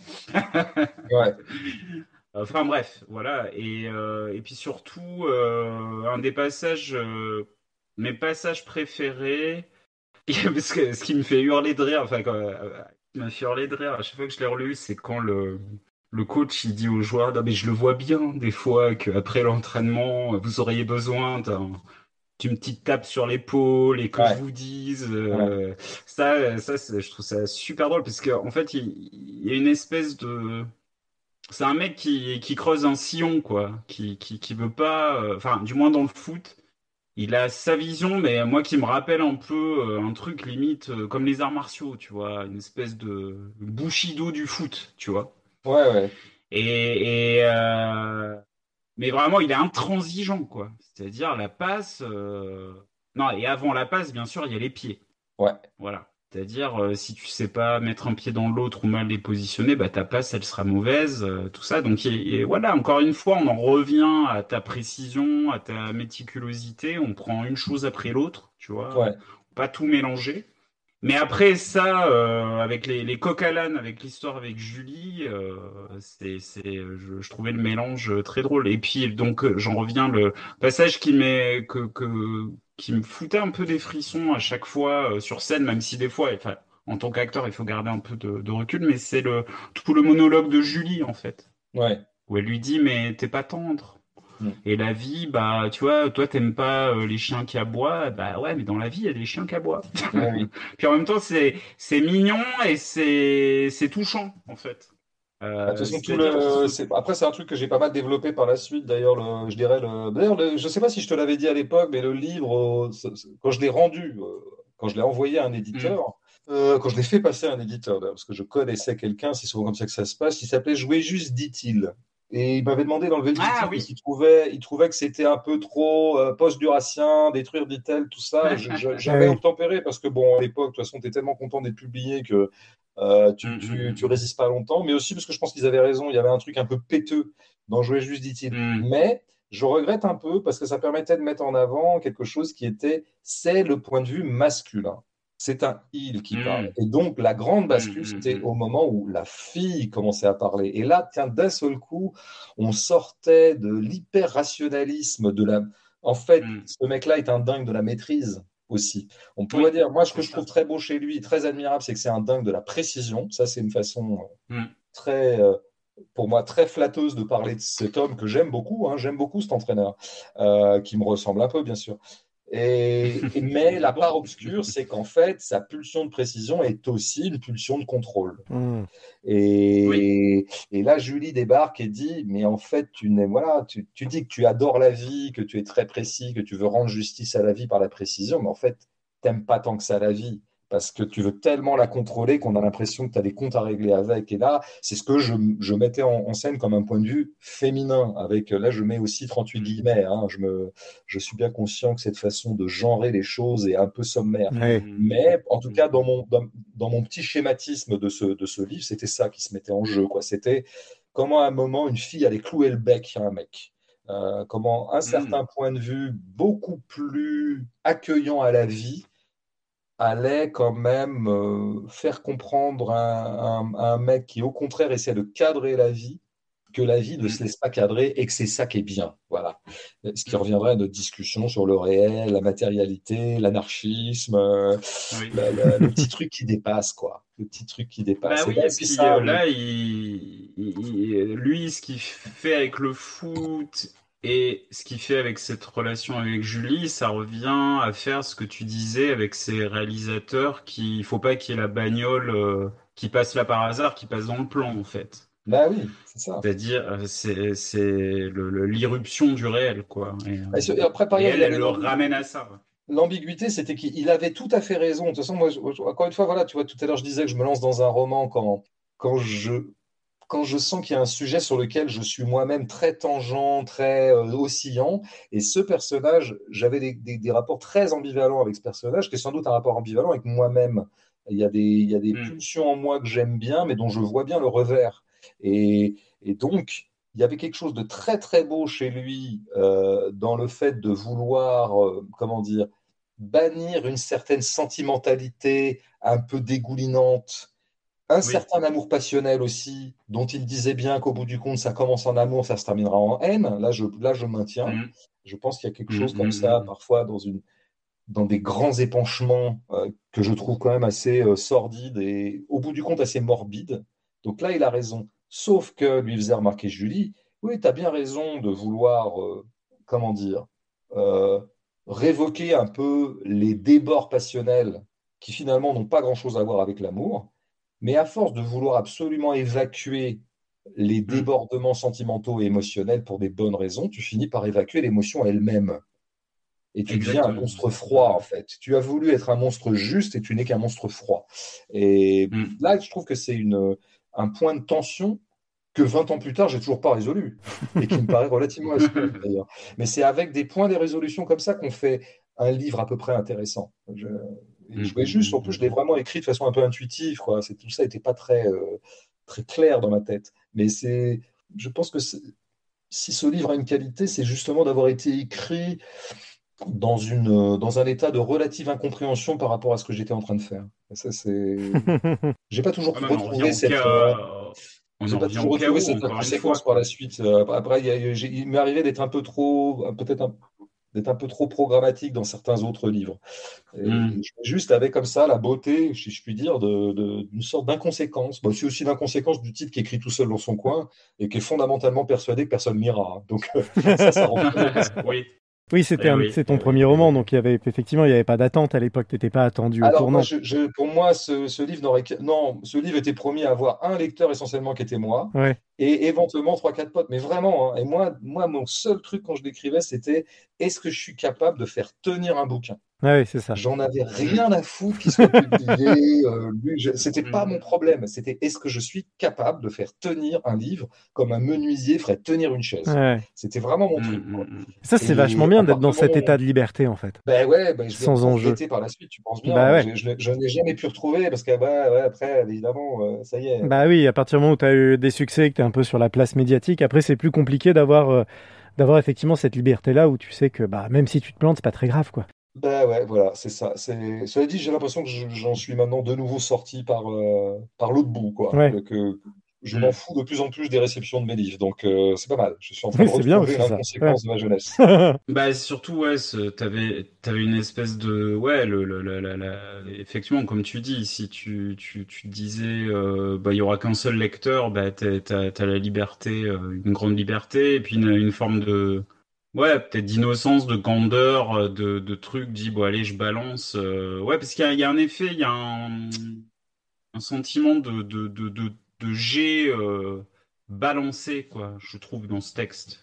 Ah ouais, de toute façon, euh, bah, d'abord, il, est très court, donc il souffre pratiquement d'avoir été écrit d'une traite. Et en fait, je, me souviens très bien, parce qu'à l'époque, on s'en souvient toujours, de c'est comme son premier baiser ou, ou, plein d'autres mm. premières fois. La première fois qu'on se met à un livre, bon, c'était pas exactement d'ailleurs le premier livre euh, vraiment, véritablement que j'ai mis en œuvre, mais ça, je passe sur les détails. Mais vraiment, la première fois que je me suis vraiment mis au boulot euh, concrètement, je me souviens très bien, je l'ai écrit en cinq jours. Cinq jours pleins. 5 fois 12 heures, ah comme ça. Et après, je l'ai repris, repris, repris, repris, repris. Beaucoup, beaucoup, beaucoup. Pendant mmh. 3, 4, 5, 6 sessions. Mais euh, le premier jet, c'est 5 jours. Je me souviens très bien, c'était d'un lundi à un vendredi. Je me souviens très bien que je m'étais dit que j'allais terminer le vendredi soir. Pourquoi? Parce que le samedi, j'avais un mariage. Tu vois, je te dis tout. je, devais aller, je, devais aller, en province. Voilà, je, je devais me barrer pendant 2-3 jours. Et je me disais, non, il faut que j'arrive à écrire, à me concentrer sur ce livre totalement et sans, sans penser à rien d'autre, et, tant, et, qu'il faut donc que je le finisse avant que quelque chose vienne me déconcentrer. Et donc j'avais une échéance qui était le vendredi euh, minuit. et, voilà, je l'ai terminé comme ça. Ah, c'est rigolo. Ouais, bah, c'est toujours l'idée de la contrainte quoi, qui, qui, qui, qui, qui, t'emmène dans tes, des travées créatives euh, que tu n'aurais bah pas forcément emprunté euh, en ayant le temps, le luxe. Ouais, c'est vrai. La, divine contrainte, comme, disait, euh, comme on disait au XVIIe siècle. ça, moi, j'ai pu éprouver à quel point la contrainte t'emmène dans des trucs. Euh, en fait, actualise des puissances que tu ne soupçonnais pas en toi. Quoi. oui, c'est ça. Et euh, ça, c'est pour ça que moi, j'ai tendance à être très accueillant aux commandes. Quand quelqu'un me sollicite en me disant j'aurais peut-être un truc à vous proposer, Monsieur Bégodeau ou François, des fois j'ai pas le temps, des fois j'ai trois chantiers en cours, mais j'écoute toujours. Je me dis, moi, on va, on sait jamais, euh, parce que, parce que là, il y a toujours un espace possible de, de déplacement de soi-même, quoi, et de. Oui. Euh, et c'est fou ce qu'on découvre comme capacité. C'est pour ça, tu vois, je reviens à ma colère politique. En fait, elle est très simple. Elle n'est pas, elle est pas très sophistiquée. C'est, euh, moi, je pense que j'ai eu la chance dans ma vie, en tant que petit bourgeois, ayant bénéficié d'un certain nombre de privilèges, comment dire, de pouvoir développer un certain nombre de capacités qui étaient en moi, plus ou moins. Parce que je me suis retrouvé mmh. dans des lieux privilégiés où ces capacités euh, ont pu être, euh, où des gens m'ont sollicité pour les développer. Mais je veux dire, euh, l'expérience commune des êtres humains, c'est pas ça. Mmh. C'est qu'à aucun moment on les met en demeure de pouvoir développer le génie qui est en eux. Euh, je ne suis, pas, suis pas en train de dire que tout le monde est Mozart, c'est pas du tout ça que je suis en train de dire. Euh, le génie, ça peut être le génie du jardinage, ça peut être le génie de l'amitié, ça peut être le génie de je sais pas quoi. Euh, le génie au sens aussi, on, l'entend étymologiquement, hein, c'est-à-dire au sens où il faudrait entendre singularité, tu vois, on mm. reviendrait à la singularité. quand mm. on parle de génie de la langue française, c'est pas du tout pour dire qu'elle est géniale, c'est pour dire qu'elle a une, singularité parmi toutes les langues. Mais comme il y a un un génie de la langue italienne, un génie de, toutes les langues en fait. Il y a quelque chose qui aurait à voir avec les gènes d'ailleurs. Je pense que euh, c'est plus vers gènes qu'il faut aller comme connotation pour pouvoir comprendre ce sens-là de génie. Et tellement de gens ont des vies tellement étouffées, tellement opprimées, tellement contraintes que à aucun moment ils ne se retrouvent en situation de pouvoir, mmh, mmh, euh, mmh, je ne vais pas dire développer parce que ça nous ramènerait à des choses qui fâchent, mais en tout cas actualiser telle ou telle capacité qu'ils ne soupçonnent même pas en eux. Oh, cultiver, c'est pas mal aussi comme terme. cultiver leur capacité. Ouais, ouais, ça j'aime bien. comme, un, comme un jardinier, tu vois. Ouais, tout à fait. On cultive nos, différentes. Qu'est-ce qui fait de. Quelle est notre spécificité? Donc, effectivement, ça peut être de l'ordre de l'intelligence sociale à plein de niveaux différents, ou artistique, ou sensoriel, ou je ne sais quoi. Mais effectivement, effectivement, la société ne nous permet pas ça, globalement. Bah, la société nous offre un, nous offre un, éventail de situations extrêmement étroit. Bah oui. Euh, ce, qui, ce, que mm. devrait, euh, ce à quoi devrait s'astreindre une société ou une collectivité, c'est de proposer à un individu tout un tas de situations et on verra bien là où il se sent le mieux, là où il est le plus puissant, etc. Mais quelles sont les situations qu'on propose à un être humain entre 0 et 20 ans? Mm. Enfin, entre 0 et 20 ans, on lui bah propose essentiellement comme situation le fait d'aller s'asseoir dans une école. Bon, très bien éventuellement, allez, d'aller jouer au basket. Bah, c'est pas des c'est pas beaucoup. Hein. Non, non. Et puis le reste du temps, bah, d'habiter dans une famille, bon, ça peut avoir son charme, enfin c'est quand même un peu limité aussi comme sociabilité.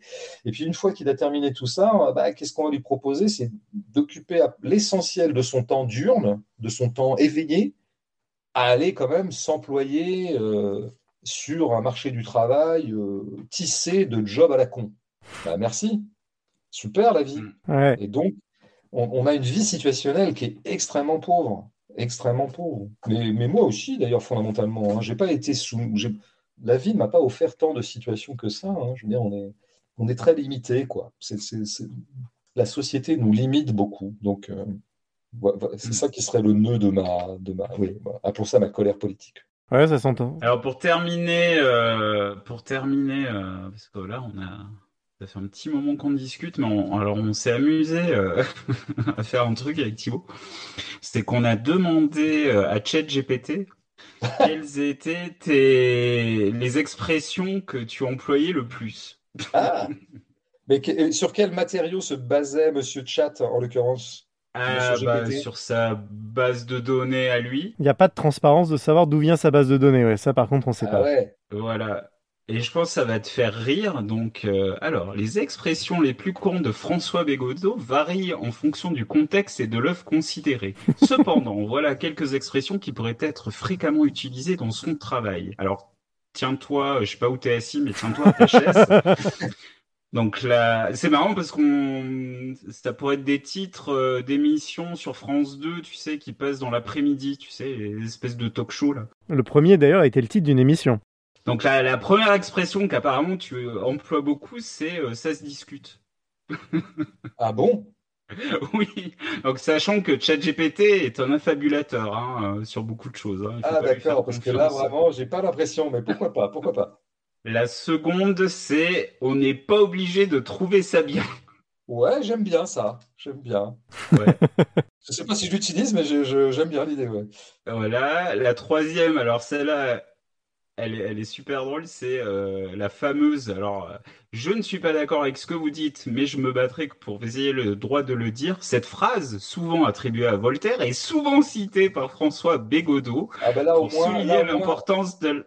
Là, c'est intéressant parce que là du, coup, là, du coup, on peut vraiment être sûr que c'est une escroquerie parce que je ne prononce jamais cette phrase. Euh, oui, oui, oui, bah, c'est. Oui, oui. et la seule fois où je l'ai prononcée, c'était. Je l'ai écrite dans une petite pièce que j'ai écrite qui s'appelle La Devise. Et je la, en fait, je la tordais tellement elle m'énerve cette expression. D'ailleurs, je pense qu'on l'a attribuée à Voltaire à tort. Donc, je ne suis pas d'accord avec ce que vous dites, mais je me battrai euh, toute ma vie pour que vous disiez comme moi. Je, je, je, la gale, enfin, si tu veux, je la retournais contre elle parce que ah ça m'énervait cette espèce de préchipécha de mm-hmm. tolérance là. Donc non, non, vraiment la chat GPT, tu es pris en faute. tu m'auras pas. Autant les deux premières, je me disais ouais, peut-être ça peut m'échapper dans la life. Autant là, pas du tout. Ouais. Et alors, la, la, quatrième, c'est ma préférée. C'est l'école est finie. Et ChatGPT dit cette expression est également le titre d'un livre de François Bégodeau. Ah bah voilà. Bah, je suis extrêmement déçu par les performances de ChatGPT. Je veux dire, c'est nul en fait, il est nul. Il va falloir une mise à jour hein, parce que là, c'est pas au point. Est-ce que vous êtes sûr que c'était bien le ChatGPT 3 Parce que c'est quoi le dernier en date? Alors c'est le 4, mais le 4, on n'y a pas accès encore. Mais... Ouais, c'est toujours 3, 3 et demi.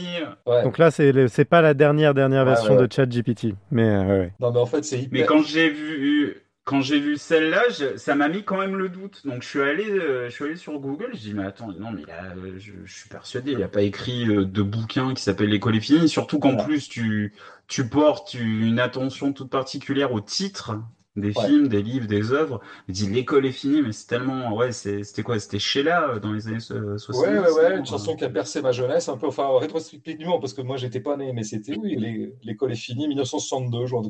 Non, mais. il, doit y avoir des trucs qui s'appellent l'école est finie, je pense, des livres, des romans, des pièces de théâtre, des. C'est même une expression un peu toute faite, mais moi, non, j'ai jamais. D'abord, j'ai jamais écrit de livre sur l'école, euh, donc, euh, en tout cas, pas de, je veux dire, pas de livre théorique sur l'école. Donc, non, j'ai pas. Non, non, monsieur chat, euh, cette escroquerie n'a que trop duré. Mais oui. voilà ce que je veux dire, monsieur chat. Et, euh, et pour terminer euh, le podcast, quelle est la dernière chose qui t'a ému récemment? Toutes choses confondues. Hein, Ouais, tout, ce que tu veux. Bah écoute, je vais, je vais reparler quelque chose dont j'ai déjà parlé parce que très, dans ma vie, il y a des choses qui m'émeuvent, mais ça ne me vient pas tout de suite là. Mais mm.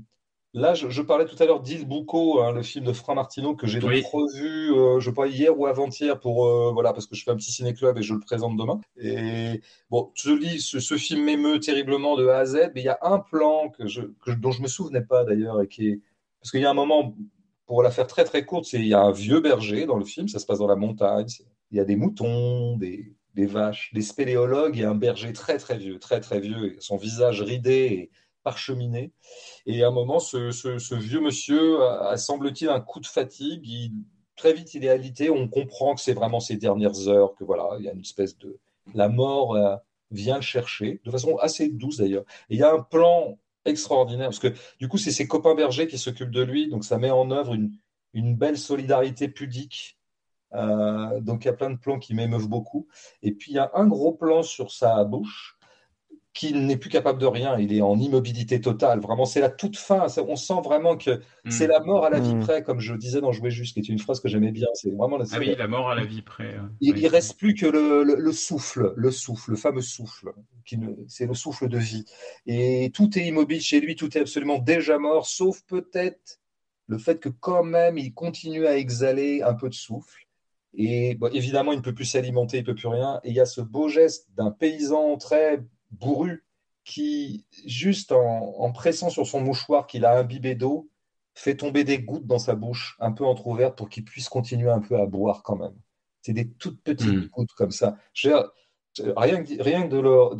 désolé, ça doit être un peu abstrait pour vous, mais d'abord, si vous n'avez pas vu ce film, vraiment, je vous, invite à le voir. J'en ai entendu parler, mais non, j'ai jamais eu l'occasion de le voir. Mais hmm. C'est vraiment des plans. Alors ça, ça me met dans un état de bouleversement énorme, sans doute, parce que j'ai un rapport à la mort un peu. Euh, toujours un tout petit peu euh, âpre et intense. Mais mm. ce que j'aime par-dessus tout, c'est la. Vraiment, quand je vois un plan comme ça, je, suis d'autant plus en colère contre tous ces gens qui, qui font un cinéma tellement compliqué, tellement friqué, avec des déploiements de moyens, vains, vains, d'une vanité absolue. Alors que là, c'est le plus beau plan de l'année, et c'est quoi? C'est rien, c'est une bouche, un vieillard, un vrai vieillard, d'ailleurs, il l'a pas inventé. Et puis, une petite goutte qui tombe dans sa bouche, quoi. Comme, comme, comme un geste de, dernière générosité de son copain, et évidemment un geste vain, parce que pourquoi à la rigueur le faire survivre, puis de, de dépenses à perte? C'est ça qui est hmm. beau.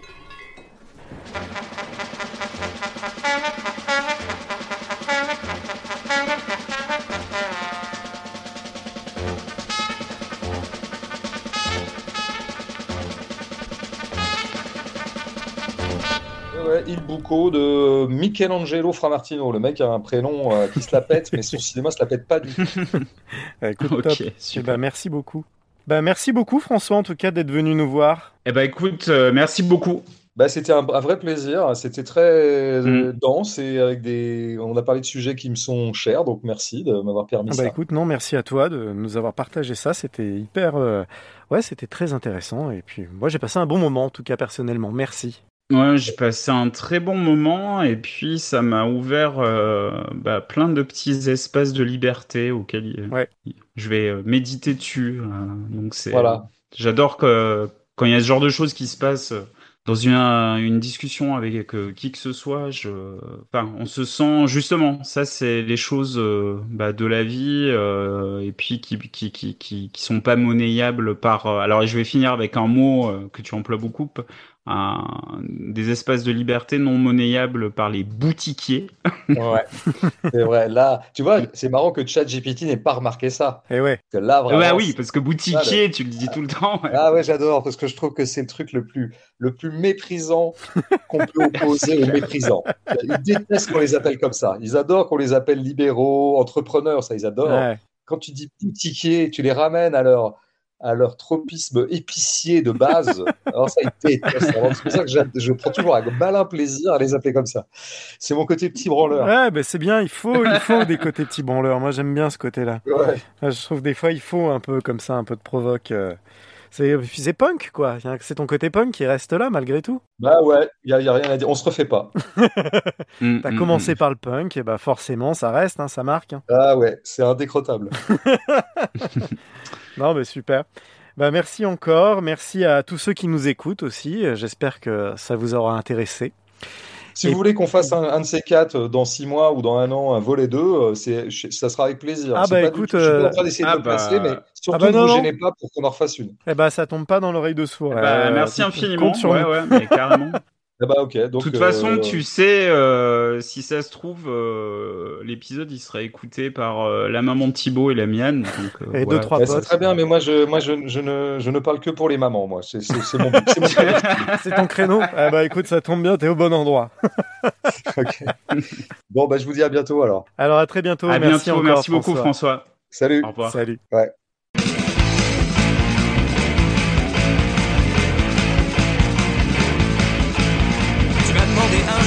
témoignage de mon amour. J'ai décliné en poème toutes les façons de dire je t'aime. Alors je t'ai parlé, alors je t'ai parlé De la lutte des classes, de la lutte des classes, de la lutte des classes, de la lutte des classes. Alors je t'ai parlé, ouais, je t'ai parlé, alors je t'ai parlé, ouais, je t'ai parlé De la lutte des classes, de la lutte des classes, de la lutte des classes.